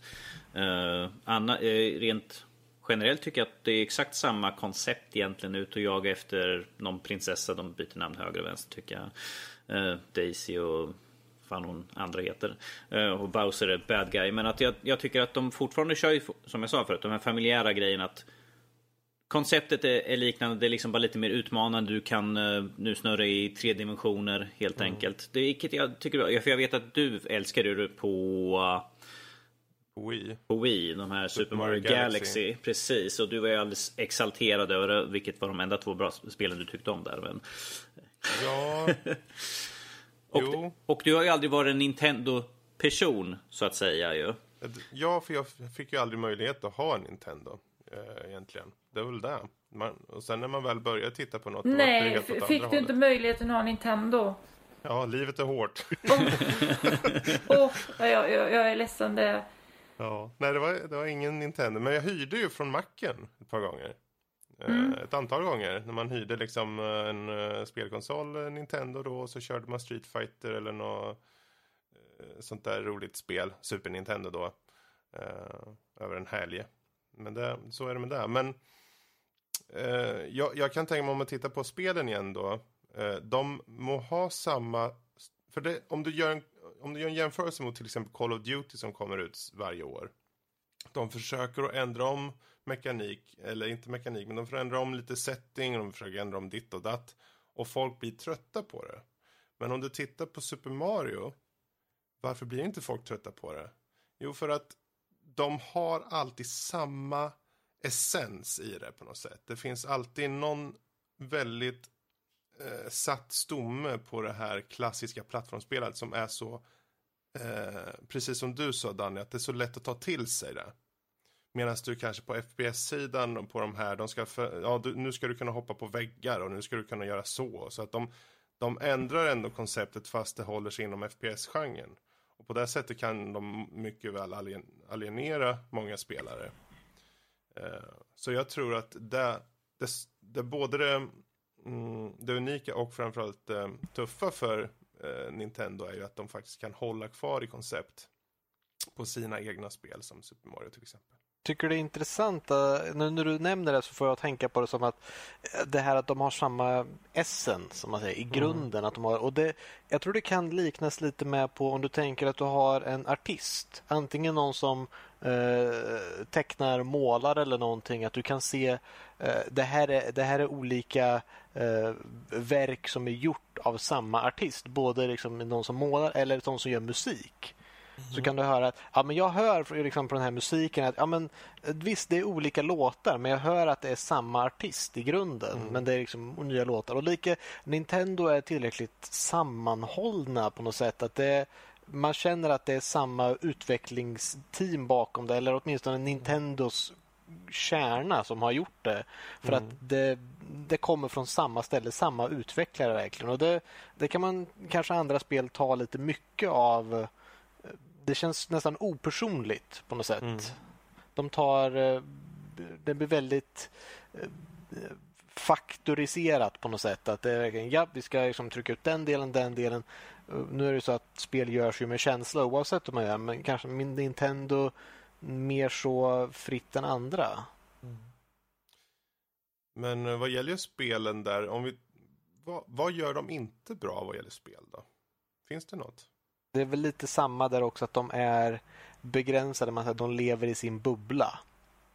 Och de är väl inte jättebra på att lyssna på sin community. Och när det kommer just till spelen så... Det finns, jag kan inte säga att jag tänker på några jättebra exempel. Men ja, ibland så kan de komma ut med riktiga guldkorn. Men ibland så kan det kännas att folk skriker verkligen efter det här. Eller att det här är inget bra. Och, ja. Det är nog, jag kan nog se mindre i spelet och mer i företaget där. Jag känner att de kör ju lite grann mer på säkra kort. För att jag menar, när NES kom ut så sprutade ju Nintendo ut spel. Jag vet inte hur många spel de hade. Det var liksom allt mellan himmel och jord. Du hade liksom Ice Climber, du hade Super Paperboy, Super Star Wars och alla sådana. Det var liksom allt mellan himmel och jord. Och det känns som att de har liksom minskat ner till de säkra korten, vilket också är såklart de populära, men att jag skulle önska att de kunde bryta ut lite grann ibland och ge oss kanske en remake på ett jättegammalt spel som var ganska stort men som var det var inte ny, eller komma med något helt nytt koncept. Såklart, de gör ju de spelen som de vet säljer, men att det skulle vara kul att komma med något helt sprillans nytt. Och sen har de haft lite fails, som jag nämnde det här med Metroid-spelet var något skumt co-op-spel, vilket ingen tydligen vill ha, vilket visade försäljningssiffrorna, vilket är minimala. Och då är det liksom att vi har inte gjort någon Metroid nu på jättelänge, ja, det är lika bra vi gör det också. Så släpper de ett och ingen tycker om det. Det är liksom så här, kanske ska köra på det här konceptet som de gamla Metroid, för det hade liksom ingenting med dem att göra egentligen. När du säger Super Star Wars och så, menar du spel till konsolen rent allmänt, eller? Nej, sorry, det var SNES vad de gör. Nej, jag menar, ja, rent allmänt till konsolen då. Alltså inte bara sådana spel som Nintendo själva har gjort. Ja, nej, jag menar inte allmänt. För att de hade ju... De gjorde ju massvis med egna spel, men de hade ju också tredjepartsspel. Men att liksom de kan ta upp lite grann till de gamla som de hade där. Liksom, för att jag tror att säkert de som gjorde de gamla spelen, de företag inte existerade längre. Så att det finns ju mycket att hämta där egentligen. De har ju tappat ganska många tredjepartsföretag eller vad det heter. Eller de gör inte lika många spel som de gjorde förr till Nintendos konsoler utan...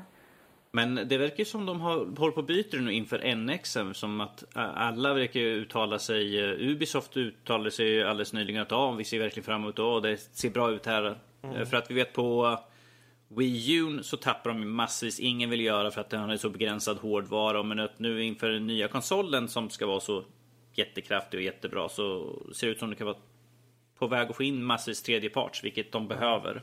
De har ju lovat ett Just Dance-spel i alla fall, Ubisoft. Yes. Det var väl det sättet de stödde nu senast Wii U också, förutom Rayman och sånt. Mm. Så var det Just Dance. Ja. Mm. Men det var bra att du tog upp det lite. Vi kan väl kolla lite mot framtiden, och då behöver det inte bara vara NX utan för företaget i allmänhet, vad vi tycker och tänker ska, vad de ska göra eller hoppas de ska göra. Vad ser ni på i framtiden för Nintendo? Jag ser Pokémon. Du ser Pokémon? Jag tror de blev, när Pokémon Go släpptes och folk köpte aktier i Nintendo, så tror jag att de, sen sjönk det igen när de kom på att vänta, det är inte Nintendo som har gjort Pokémon Go. Då så sjönk de ju ner till dem. Om de låg liksom riktigt lågt så åkte de upp skyhögt. Men så halverade de den kurvan. Men de låg fort och de kom upp en ganska mycket högre del än vad de låg tidigare på grund av Pokémon Go. Och jag tror att de kommer satsa mer internationellt på Pokémon. Man vet ju redan nu, den stora nyheten är ju att jag har sett i alla fall dykt upp att det kommer komma Pokémon-spel till NXen. Och det tror jag kommer faktiskt fungera. Och det, nu när Pokémon är så ett hett ämne igen, så tror jag att det kommer driva bra försäljningar till NXen. Det bör väl tilläggas att Pokémon säljer som smör, vad jag har förstått. Ja, överallt. Allt som har med Pokémon att göra. Men det, jag ser i alla andra många spel att alla ska ha MOBA-spelen och de där. Det kommer upp att det här är en Wild Trainer-outfit. Såg att i spelet Smite just nu att det är en karaktär som har Ash-liknande färger på sig, och ja, det finns Pokémon överallt just nu. Men Louise, vad säger du om framtiden för Nintendo? Vad hoppas du på att se? De börjar ju ta mer utrymme nu på smartphones och sådär, och det är väl en sak som kommer komma mer såklart. Det kommer ju Mario nu i december till exempel, Super Mario Run heter det, precis, väl? Precis. Som jag kan spela på min nygamla mobil. Ja, men det finns ju väldigt mycket möjligheter för dem på det området. Vi väntar ju fortfarande på att Mitomo kommer till Sverige, eller det har det inte gjort än. Inte vad jag vet i alla fall. Nej, kanske aldrig kommer, eller? Den som lever får se. Ja, precis. Det är väl det. Men i vilket fall så är det väl NX nu härnäst. Och det har vi ju hört mycket gott om ryktesvägen, som sagt. Men det är ju som sagt bara rykten, och det är ju tid för dem att avslöja någonting. Det är väl något nytt rekord. Där har jag hört att tiden mellan att de liksom visar upp konsolen till att den släpps. Förra rekordet var det Xbox One som hade det rekordet, 190 dagar eller något, och det har väl Nintendo passerat nu. För att i mars ska den ju släppas, har de sagt. Ja, precis. Ja, det är ju väldigt intressant tycker jag, just hela det här med NX. För visst, det har kommit mycket, det har varit mycket snack, och det har varit folk som har tagit inom situationstecken foton på honom, och sen har det visat sig vara någon snubbe som bara har fejkat såklart. Så det egentligen har det inte kommit ut någon riktig info mer än att det kommer komma. Men Nintendo är ju bra på det, och hålla igen. De är ju de få som verkligen håller tight. Men det är som sagt deras bubbla de lever i. De kanske inte får in mycket av utvärlden, men de är jätteduktiga på att hålla hemligheter också. Det som det verkar luta mot starkt i alla fall, det är ju att det kommer bli så här kassettbaserade spel. Ja, nostalgi. Ja. Kommer vi från något ut om oss liksom, nu ska den funka. Nej, men det är väl inte konstigt än att det är som till 3DS, och det har väl ingen problem med. Nej, det är ju bara flashminnen egentligen. Jo. Det går ju snabbare att läsa. Och... Ja. Jag tror nog det är nog... Det är ju en... Vi är ju tillbaka på den framtiden. Men optisk media är ju... Jag ska inte säga på väg ut, men den är ändå neråt, och jag vet inte hur mycket det kostar. Det större nu är ju som sagt Blu-ray som PlayStation kör med. Det är ju den större median, och jag vet inte en double-layered sådan, vad en sån kostar till skillnad från ett flashminne på samma storlek. Men vi börjar väl komma till den nivån nu som det börjar vara likvärdigt, och flashminnen är ju, jag menar, hårddiskar är också på väg ut nu, och in med nya SSD-hårddiskar och så. Ja, det är just den här tillgängligheten av så pass stora flashminnen att du faktiskt kan få plats med hela spel. För jag tror att NX kommer vara, om det nu stämmer att den kommer vara så kraftfull som det sägs, så kommer de ju kanske ha då väldigt mycket mer kraftiga spel så att säga på det sättet vad gäller texturer och så vidare och så vidare. Mm. Så då kanske det kräver en... De har aldrig varit så jättestora på spel, storleksmässigt då, på installationer om man så säger. Men säg att de har 16 gigs minnen.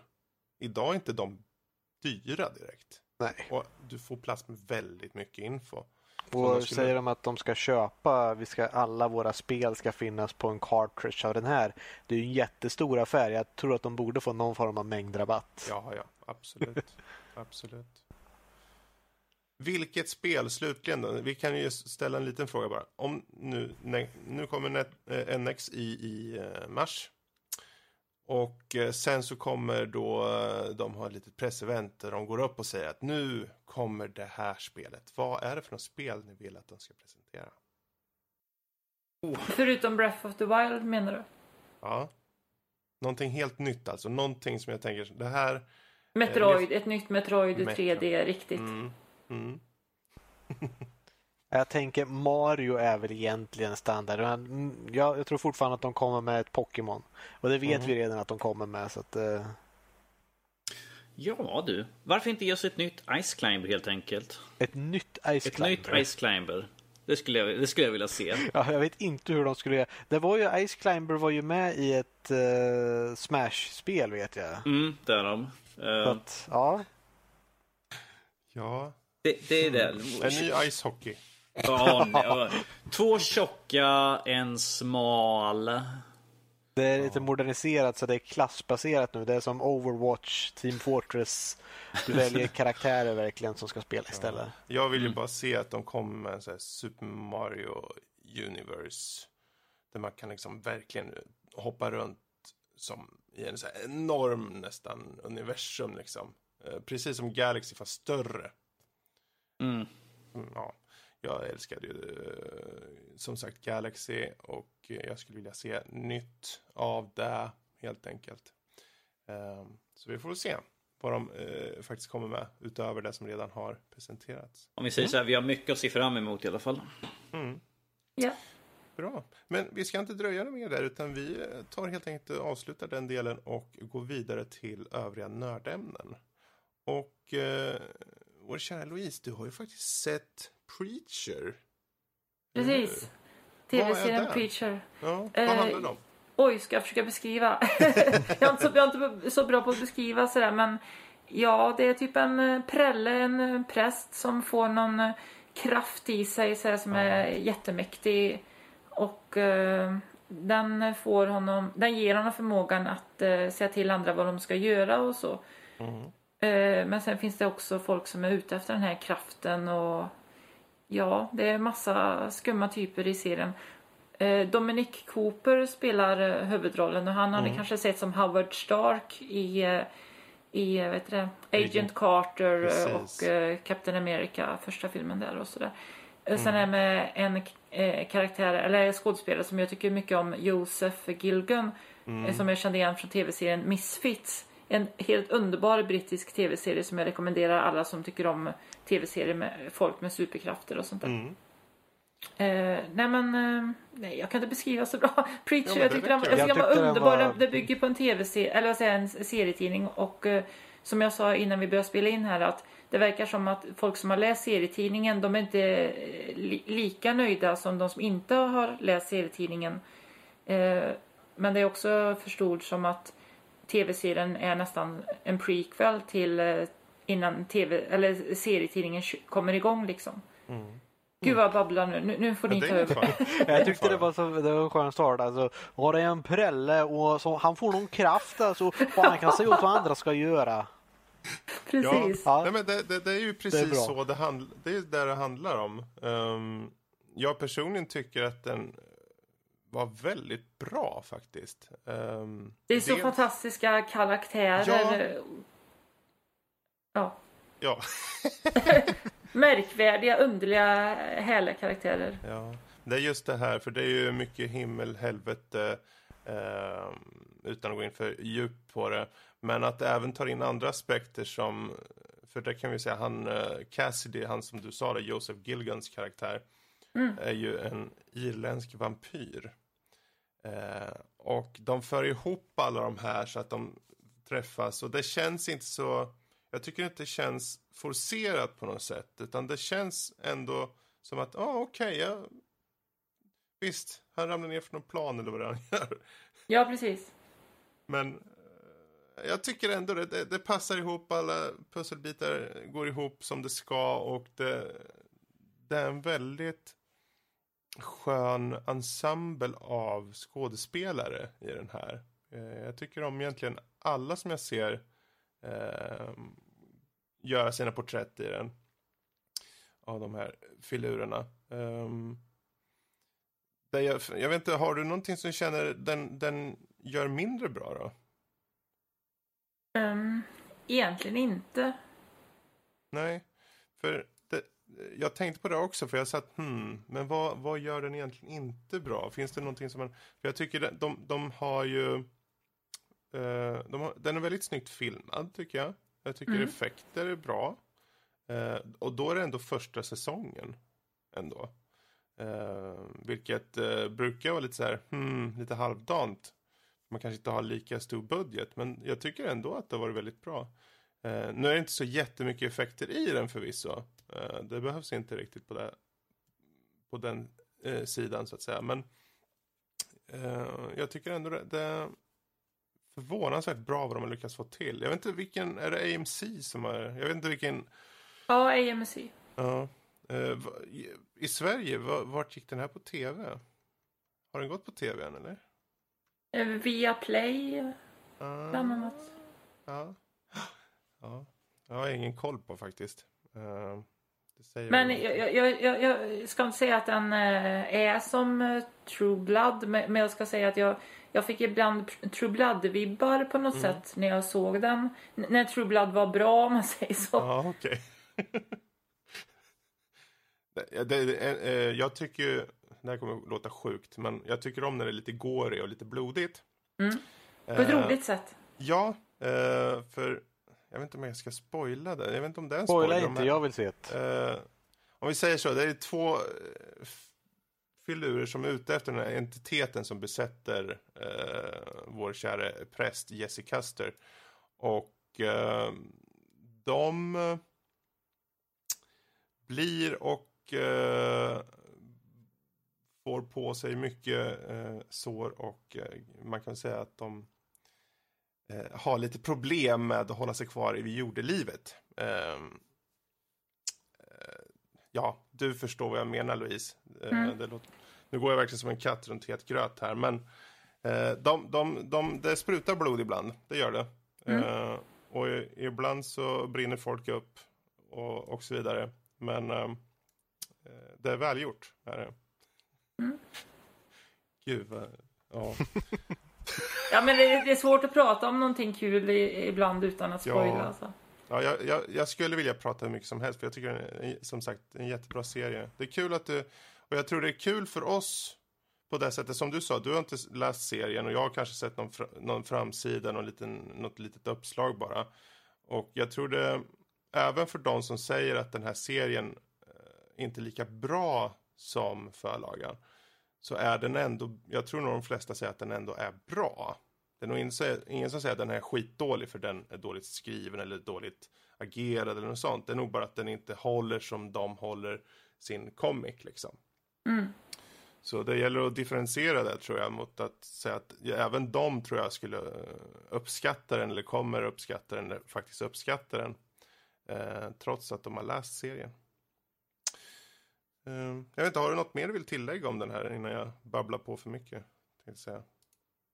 Nej, egentligen inte. Se den om det är möjligt. Ja, det räcker. Bra, men vi gör så här. Vi hoppar vidare igen då. Och så hoppar vi över till lite lyssnarmail. Vår känner Danny. Du har dem i handen. Jag har dem i handen. Jag skulle önska att jag hade papper. Jag kan låtsas att jag har det. Ja. Papper. Ja. Och i lyssnarmail ikväll med Danny. Jag missar någonting i några möte med hur vi ska introduceras här. Okej, men i alla fall så här. Jag har några stycken här som jag ska läsa om. Jag skulle önska att jag hade sån här bra bakgrundsmusik. Jag kan slå igång bara för att fjompa mig lite grann. Går det inte? Nej, okej. Hej alla! Hörde er prata om For Honor och det lät riktigt läskande. Jag hoppas att det blir bra. Men man har ju blivit bränd av Ubisoft tidigare med deras skakiga releaser. Men hoppas att det klarar bra den här gången. Och med det sagt, jag var bara undrandes. Jag har lirat en del spel under sommaren, men vill hitta något nytt och fräscht.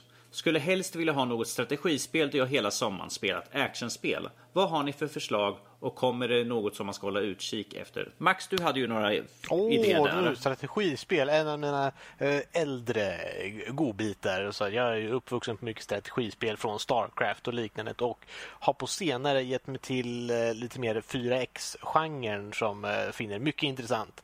Jag vet inte dock, vissa tycker jag om att... Inte blanda ihop de här. Vissa kan säga att strategispel, det är liksom det, du har Starcraft och Command & Conquer-serierna och 4X-spelen som Civilization och liknande inte riktigt är samma sak. Jag vet inte, jag ser dem fortfarande inom samma genre. Ja, visst, de är roliga på olika sätt, men jag ser dem fortfarande som strategispel. Så jag hoppas att det är okej att jag rekommenderar ett par 4X-spel här, även om de kanske är i lättare graden. Då har de lite att välja mellan. Ja, precis. Och det inom 4X som kommer ut nu. Jag sitter ju som väldigt och väntar på Endless Space 2. Mm. Det är de som då skapat Endless Space 1 och Endless Legend. Och de gör oftast det är en liten simplifiering av 4X.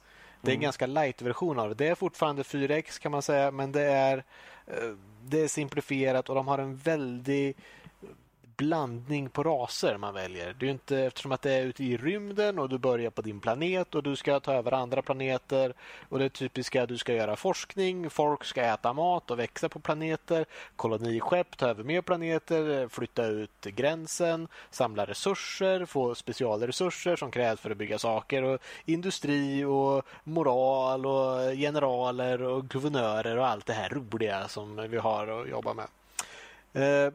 Det som är lite speciellt som sagt är rasen, att de är så skilda att du kan ha, ja, du spelar som ett gäng rymdvalar som ser hela kartan till att börja med och har full kontroll på allt och är baserade på diplomati. Rymdvalar. Ja, Space Whales. Mm. Coolt. Ja, det är så här, det är annorlunda. Det är inte, du börjar inte på en planet utan du börjar på en planet men det är liksom, du börjar på en hel oceanplanet som rymdvalar som då ser allt i hela universum eller i hela galaxen. Och det är liksom, visst, de har sina begränsningar. Det finns de som heter Cravers som är ett genetiskt modifierat vapen från ett gäng insekter som äter allt. Och de måste flytta på planeter för att de äter upp sin egen planet om de står still. Så de kommer äta sig själv till döds om de inte får liksom ta över mer. Och de vet inte vad diplomati är. Så att de börjar spelet med fiender med alla och de kan inte hålla på med diplomati överhuvudtaget. Så alla vill ut efter dem. Och de har ju så att eftersom att de äter upp sin planet så har de när planeten är full, då har de 25% ökad i alla resurser på alltihopa. Och sen efter ett tag då, efter ett visst antal turer, efter ett turbaserat spel, så har de normalt. Och sen efter ett gäng turer till så har de 25% minus resurser på den planeten. Så för att kunna lyckas med dem så är det konstant kriga, ta över planeter, äta upp planeten och gå vidare. Det är en väldig skillnad och det sågs även i Endless Legend som var då mer fantasybaserat och inte i rymden och påminner lite mer om Civ. Och då hade du de här intressanta raserna också där. Jag kommer ihåg att jag spelade ett gäng kultister eller man skulle kalla det, där du kan bara ha en stad. Som du vet i Civ så brukar man gå och göra nya stader och så, men i det här fallet du kunde bara bygga en. Och den kunde du då expandera till 7 helsike mycket grejer. Och det finns mycket neutrala monsterkamp som man säger. Där det spånar lite då och då lite... Kan man vara neutral som ett monster? Ja, okej. Okay. Du är inte allierad med någon och du är inte fienden mot någon. Du är neutral på så sätt att du attackerar nästan alla som kommer ändå, men du gör det odiskriminerande mot någonting. Jag menar, du gör det odiskriminerat. De diskriminerar inte. Jag har inte, inget emot dig. Jag har inget emot dig, men jag måste nog bita huvudet av dig. Ja, men du är ju här. Så att du är här, du faller rätt in. Jag är ett monster, du är mat. Så. Ja. Och där man kan göra då att du kan ha de här kultisterna, du kan ha någon form av preacher och slag, med tanke på att vi talade om det tidigare, men du går dit med en viss gubbe då som du köper ut dem med kulturpoäng, kan vi kalla det. De har, jag kommer inte ihåg exakt vad den heter nu, men de har en valuta där också som har politisk kraft. Okay. Och så att då köper du ut dem direkt. Så nu spånar ni gubbar åt mig istället. Så är de med på din sida. Och det är så de går runt och får lite resurser också för varje. Så att, ja, mycket intressanta och mycket... Var det här Stellaris? Nej, var det här, sorry. Det här är Endless Legend. Endless Legend, precis. Och de har också mycket... De brukar ha ett main quest som man kan vinna på. Så du kommer upp lite specifika, just du följer en main story också, även i multiplayer-spel. Mm-hmm. De säger att det finns någon, du har någon arkeolog som kommer till dig och det finns en speciell artefakt han ska ha, så då måste du gå till kartan där den är och hämta den, och lyckas du fullfölja hela din main quest och säga att någon har stulit den här artefakten, den är i den här staden, antingen gå in med diplomati eller förstör den staden för att återhämta den här artefakten. Och när du har gjort det då så går du vidare i questet, och fullföljer du questet så vinner du. Och jag tror det kommer fortsätta med såna här quest i Endless Space 2 då, som sagt, som jag ser fram emot, som ska släppas på Early Access i slutet på den här månaden. Det är den 24 nu, så att jag väntar gediget. Och har man inte spelat Stellaris så bör man spela det. Och det är som sagt, det är ett spel man spelar för att leva sig in i. Man kan inte spela det spelet som minimaxing på att okej, jag ska sikta på att vinna, utan det är resan som är det roliga där. Man ska döpa sina karaktärer, det är Star Trek-känslan på, du har din science chip som åker runt och gör så, eller så gör du som jag som gör ett gäng religiösa fanatiker spindlar som är bra på att kolonisera, som sprider sig som tokar, och sen sitter jag och funderar på det. Tror de på Gud så mycket? Ja, deras ledare är divine mandate, så att den är Gud som har valt deras ledare. Är jag Gud i det här fallet, eftersom att det är jag som klickar runt dem och så, och då är det ju religiöst på riktigt, jag menar, och ja, det... Jag tror vi har svar där, ja. Bra. Finns mycket att tala om. Men jag ger lite. Ja, spindlar som tror på Gud och valar i rymden. Alltså. Precis, du fick alla de viktigaste punkterna. Vad har vi fått med den norsken? Jag tänkte bara säga att det var från Anders Nordenmark vi fick det här mejlet. Toppen. Yes, sen har vi nästa mejl här. Tja alla goa nördlivare. Tyckte om ert senaste avsnittsdiskussion. Jag personligen känner att man hela tiden letar efter nya spel och nästan inte hinner med de man faktiskt skaffat. Jag vet, det är verkligen ett Uber-ilands problem, men jag förstår diskussionen kring det och hur spelföretagen såklart äggar på konsumenterna. Apropå ingenting, kul med sajten. Jag läser den hela tiden och era recensioner. Kommer ni ta upp fler spel och andra typer av prylar? Jag är mest nyfiken då det var många tillbehör och vill veta om det något annat ligger på horisonten. Ta hand om er. Peace, Sebbe Palma. Tack för mejlet. Jo, det är klart det kommer komma upp fler spel. Vi har ett par på G. Och vad gäller andra typer av prylar så kommer det komma en grafikkortsrecension inom kort. Eller recensioner kan man egentligen säga. Bland annat. Och sen kommer det komma lite andra områden som kanske skärmar och liknande här framöver. Så ja, det kommer komma. Vi breddar oss allt eftersom, vilket är jättekul.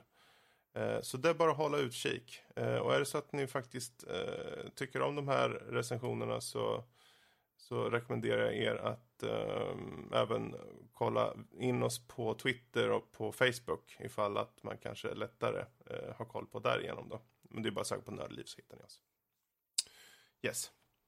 Yes. Och spel som sagt, vi vet ju att Forza ska du ta det an. Och vi har andra spel som ligger i startgrupperna. Det komma skall helt enkelt. Yes. Det tar lite tid att få ut allting hela tiden. Yes. Vi fortsätter. Hej alla. Jag har aldrig mejlat förut, så får se om detta hinns besvaras. Du har tur. Vi läser den just nu. Jo, jag har börjat lyssna och tycker det är riktigt bra. Därför vill jag höra lite era tankar kring vad PlayStation VR kan innebära för spelet och framförallt industrin. Och jag vet att det har varit många saker som snackats om styrkan av PS Pro och sånt, men det är jag inte intresserad av. Utan bara själva idén om att VR kom till konsol och vad det innebär för oss spelare här ute. Supertack för en bra podcast, med vänliga hälsningar Mats Nordqvist. Yes. Ja, vad det innebär. Det innebär att det blir förhoppningsvis väldigt välproducerade spel som kommer ut till en plattform som är betydligt mer tillgänglig för gemene man. Och jag tror det behövs. För det är inte alla som sitter på en superdator och sen har möjlighet att lägga ut 10 000 på en HTC Vive exempelvis. Det finns de som kan, men det är inte alla. Så jag tror att PlayStation VR kan föra in just VR överlag till gemene man och faktiskt få upp ögonen för på en helt annat sätt. Och sen så brukar Sony försöka hålla en god klass på spel. Jag säger inte att det blir så, men vi får hoppas det i alla fall. Så jag kan bara tycka att det känns som att med det här så kan vi se förhoppningsvis lite av en starkare trend för VR överlag. Och framförallt det sätter kanske en nivå på vart spelen bör ligga på. Jag vet inte vad du säger Max med angående spel och deras kvalitetsstandard på Steam. Men det kan ju vara ganska blandat vad jag förstått. Jag kan säga att rent hårdvarumässigt så är det ju intressant att jag har HTC Vive. Och jag tycker den fungerar jättebra. Min dator är rätt okej. Jag har inte haft några problem att spela spel, men den klarar minimumkravet för VR. Och det är väldigt krävande prestandamässigt. Men det har mycket att göra också hur spelen är designade. Och det känns det på samma sätt om vi vet när Kinect kom ut till Xbox. Och liknande, att det kom ut ett gäng spel, men folk hade svårt med hur man ska integrera Kinecten och liksom designa runt omkring den. Och vi är lite i det stadiet fortfarande kring spel att folk, i alla fall på Steam, släpper mycket. Men det finns hur många spel som helst där du skjuter pilbåge och alla kostar en sväng, och det finns hur många spel som helst där du slåss med svärd. Det finns ett antal lightsaber-simulatorer där du bara har du håller en lightsaber och du ska deflekta skott. Det kan vara ett spel och det kan kosta 150 spänn. Och Valve har redan släppt gratis grejer på sånt här som nästan är bättre gjorda, som är bara en prototypdemo. Så just nu så får vi mycket, jag kan se det som att det finns jättemycket skräp, mycket skit som bara kostar pengar, som egentligen inte har något innehåll just nu. Men man kan också se det som att det är utvecklare nu som håller på att lära sig hur det här fungerar. Och då gör de ett projekt med. Man måste faktiskt lära sig hur man designar till en ny hårdvara. Det är inte så att det är inte många som har fått förturen att här har du en utvecklingsprototyp, så utveckla spel nu. Utan de får ju köra med senaste produkten och lära sig därifrån. Och så finns det självklart de som försöker bara komma in på det. Vi gör ett simpelt skräpspel och hoppas att folk tjänar pengar på det, för det finns inte jättemycket spel. Så det ska bli intressant att se med PlayStation nu, om det är så att det finns spel som fungerar jättebra, hårdvaran fungerar jättebra, jag är såld på den. Men det kan som sagt vara prislappen som står för att det driver det vidare. Och allt som driver VR vidare är intressant och bra, tycker jag. Och jag hoppas ju att VR kommer till Nintendo på något sätt sen. Vi får se vad NX har att erbjuda. Ja, de har ju redan en del AR, augmented reality-grejer. Via 3DS då till exempel. Precis. Så att Ja, det vore ju nice. Det var de ju rätt tidiga med faktiskt. Det kommer jag ihåg när jag fick min 3DS. Man satte någon liten kort på ett bord och så kunde man gå runt och titta på det. Det var häftigt. Mm. Ja, men vad... Där har vi i alla fall det mejlet. Vad har vi mer för något mejl? Yes, jag fortsätter bara vidare här. Hej alla nördlivare. Tyckte om att lyssna på senaste avsnittet angående er diskussion. Tycker likadant att saker och ting eskalerar liksom. Mm. Såg precis att ni ska ha Louise som är i soffhjältarna. Vad kul. En liten fråga får jag smyga in. Hon verkar gilla Nintendo mycket. Dagens underdrift här nu. Var det alltid så, eller fanns det andra spelplattformar hon höll på med samtidigt? Och vilket är det bästa minnet av någon av dem? Tack för mig Tack för mig alla sötsar, Indra Pullensson. Ja, du Louise. Ja. Du nämnde ju här för att du testade på både Nintendo och Sega som är den gamla fighten där. Precis. Alltså jag har ju haft annat än Nintendo-konsoler. Jag har ju haft PlayStation 1, 2 och 3 till exempel. Men den konsolen... Ja, min favoritkonsol genom tiderna, det är Super Nintendo. Men annars så tyckte jag väldigt mycket om Dreamcast faktiskt. Mm. Det är den enda Sega-konsolen jag haft. Och den kändes lite Nintendo. Jag vet inte om det är färgerna på knapparna på handkontrollen. Eller, det var någonting Nintendo-aktigt över den. Och jag har så många fantastiska minnen av spelen. Till exempel Skies of Arcadia. Oh. Det är ett väldigt starkt spelminne för mig. Jag älskade det spelet. Vill ha det, men det är så jävla dyrt att köpa. Ja, alltså jag älskar ju det här med, vad kallas det, luftskepp och sånt där. Och det var ju det man liksom gav sig ut i världen i det här spelet. Och oj, det var riktigt bra. Och Shenmue också, liksom, det var också riktigt bra. Sen var det ett svenskt spel faktiskt som hette Headhunter till Dreamcast. Jag tror det kom någon variant till PlayStation 2 också, men det tyckte jag också var bra. Så att... Vad var frågan nu? Ja. Och vilket är det bästa minnet på någon av dem? Ja men kan man säga... Ja, det är kanske mitt favoritspel för övrigt. Det är Link's Awakening DX. Fast när jag spelade första versionen vanliga Zelda Link's Awakening. Det är ju väldigt starkt minne. Så att, det är mitt favoritspel. Så att... Jag får väl säga typ det och Skies of Arcadia på en icke-Nintendo-konsol då. Mm. Ja, jättebra. Det ser vi. Och vi har ett sista mejl här nu. Hej alla goa gubbar och sköna tjejer. Tack en gång för en bra podd. Vill fråga Louise som jag såg ska vara med. Vilken är den bästa Pokémon? Kul att hon besöker. Ska bli kul att lyssna på. Apropå något annat. Har ni lirat Telltale Batman? Jag sneglar på det men inte slagit till. Respekt Darian Lucas. Vi kan ju ta först Louise. Vilken är den bästa Pokémon? Ja, jag kan inte så många Pokémon, men jag gillar ju Squirtle väldigt mycket. Han eller hon eller den. Jag vet inte, Squirtle är väldigt söt i alla fall. Låter väldigt söt också. Squirtle och spruta vatten så här liksom över munnen. Det är också trevligt. Den sån som man ska ha tillgänglig på sommaren. Ja, precis. Tänk av Squirtles kompis på sommaren, då är det liksom... Ja, vad varmt det är. Squirtle? Tack så mycket. Ja, jag sval sådär. Du nös bara. Okej. Är det saliv som kommer dit? Eller vad är det som kom där egentligen? Han kanske nös på en sån. Okej. Han är allergisk egentligen. Han låter som när han nyser. Squirtle. Ja, dear. Så det är där var i alla fall din favorit Pokémon där i så fall.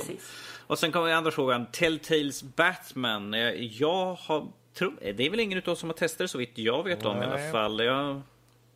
Nej, det har inte blivit av. Den kom väl ut nu i augusti så den har väl kommit ut i delar antar jag. Jag har inte så stor koll på det.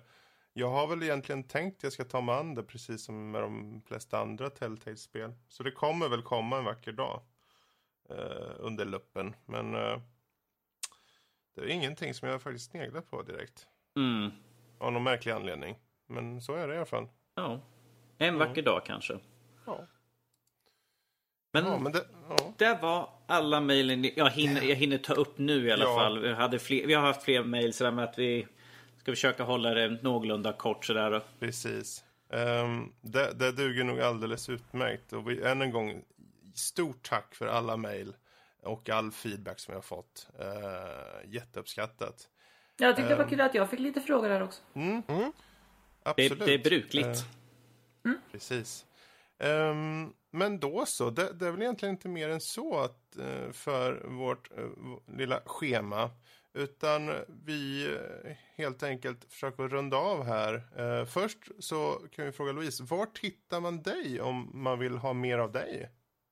Det enklaste är ju Twitter, och då heter jag ju Ependyma, och sånt där, vet du, underscore heter det, så det är streck. Precis, under. Liggande streck, ja. Precis, Louise. Ja. Precis. Ja, oss hittar ni som vanligt på vår hemsida nordlivpodcast.se eller nördliv.se. Ni har ju länkar till allting där om ni vill hitta oss på iTunes eller om ni vill hitta vår Twitch eller vad det nu må vara. Och är det så ni, precis som de som ni hörde här nyss, vill höra av er till oss, kan ni göra det via e-posten info@nordlivpodcast.se.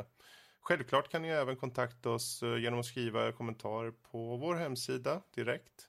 Eller via Twitter med @nordlivpodcast. Nordlivpodcast. Och jag är så ovan att säga det, kommer jag på nu. Men ni hittar oss på Twitter där och ni hittar oss på Facebook. Så det är bara ni hör av er. Bra. Jaha, hur känner ni? Har det gått bra idag eller? Ja, jag är rätt nöjd. Ja. Jag tycker det har gått jättebra. Vi har kommit igenom till slut utan att slå ihjäl varandra, så det måste vara en bra del. Brukar ni göra det? Jag tänkte precis fråga samma sak. Brukar vi göra det? Ja, jag peppar av med en monitor så att jag är rätt nöjd. Ja. Okej. Okay.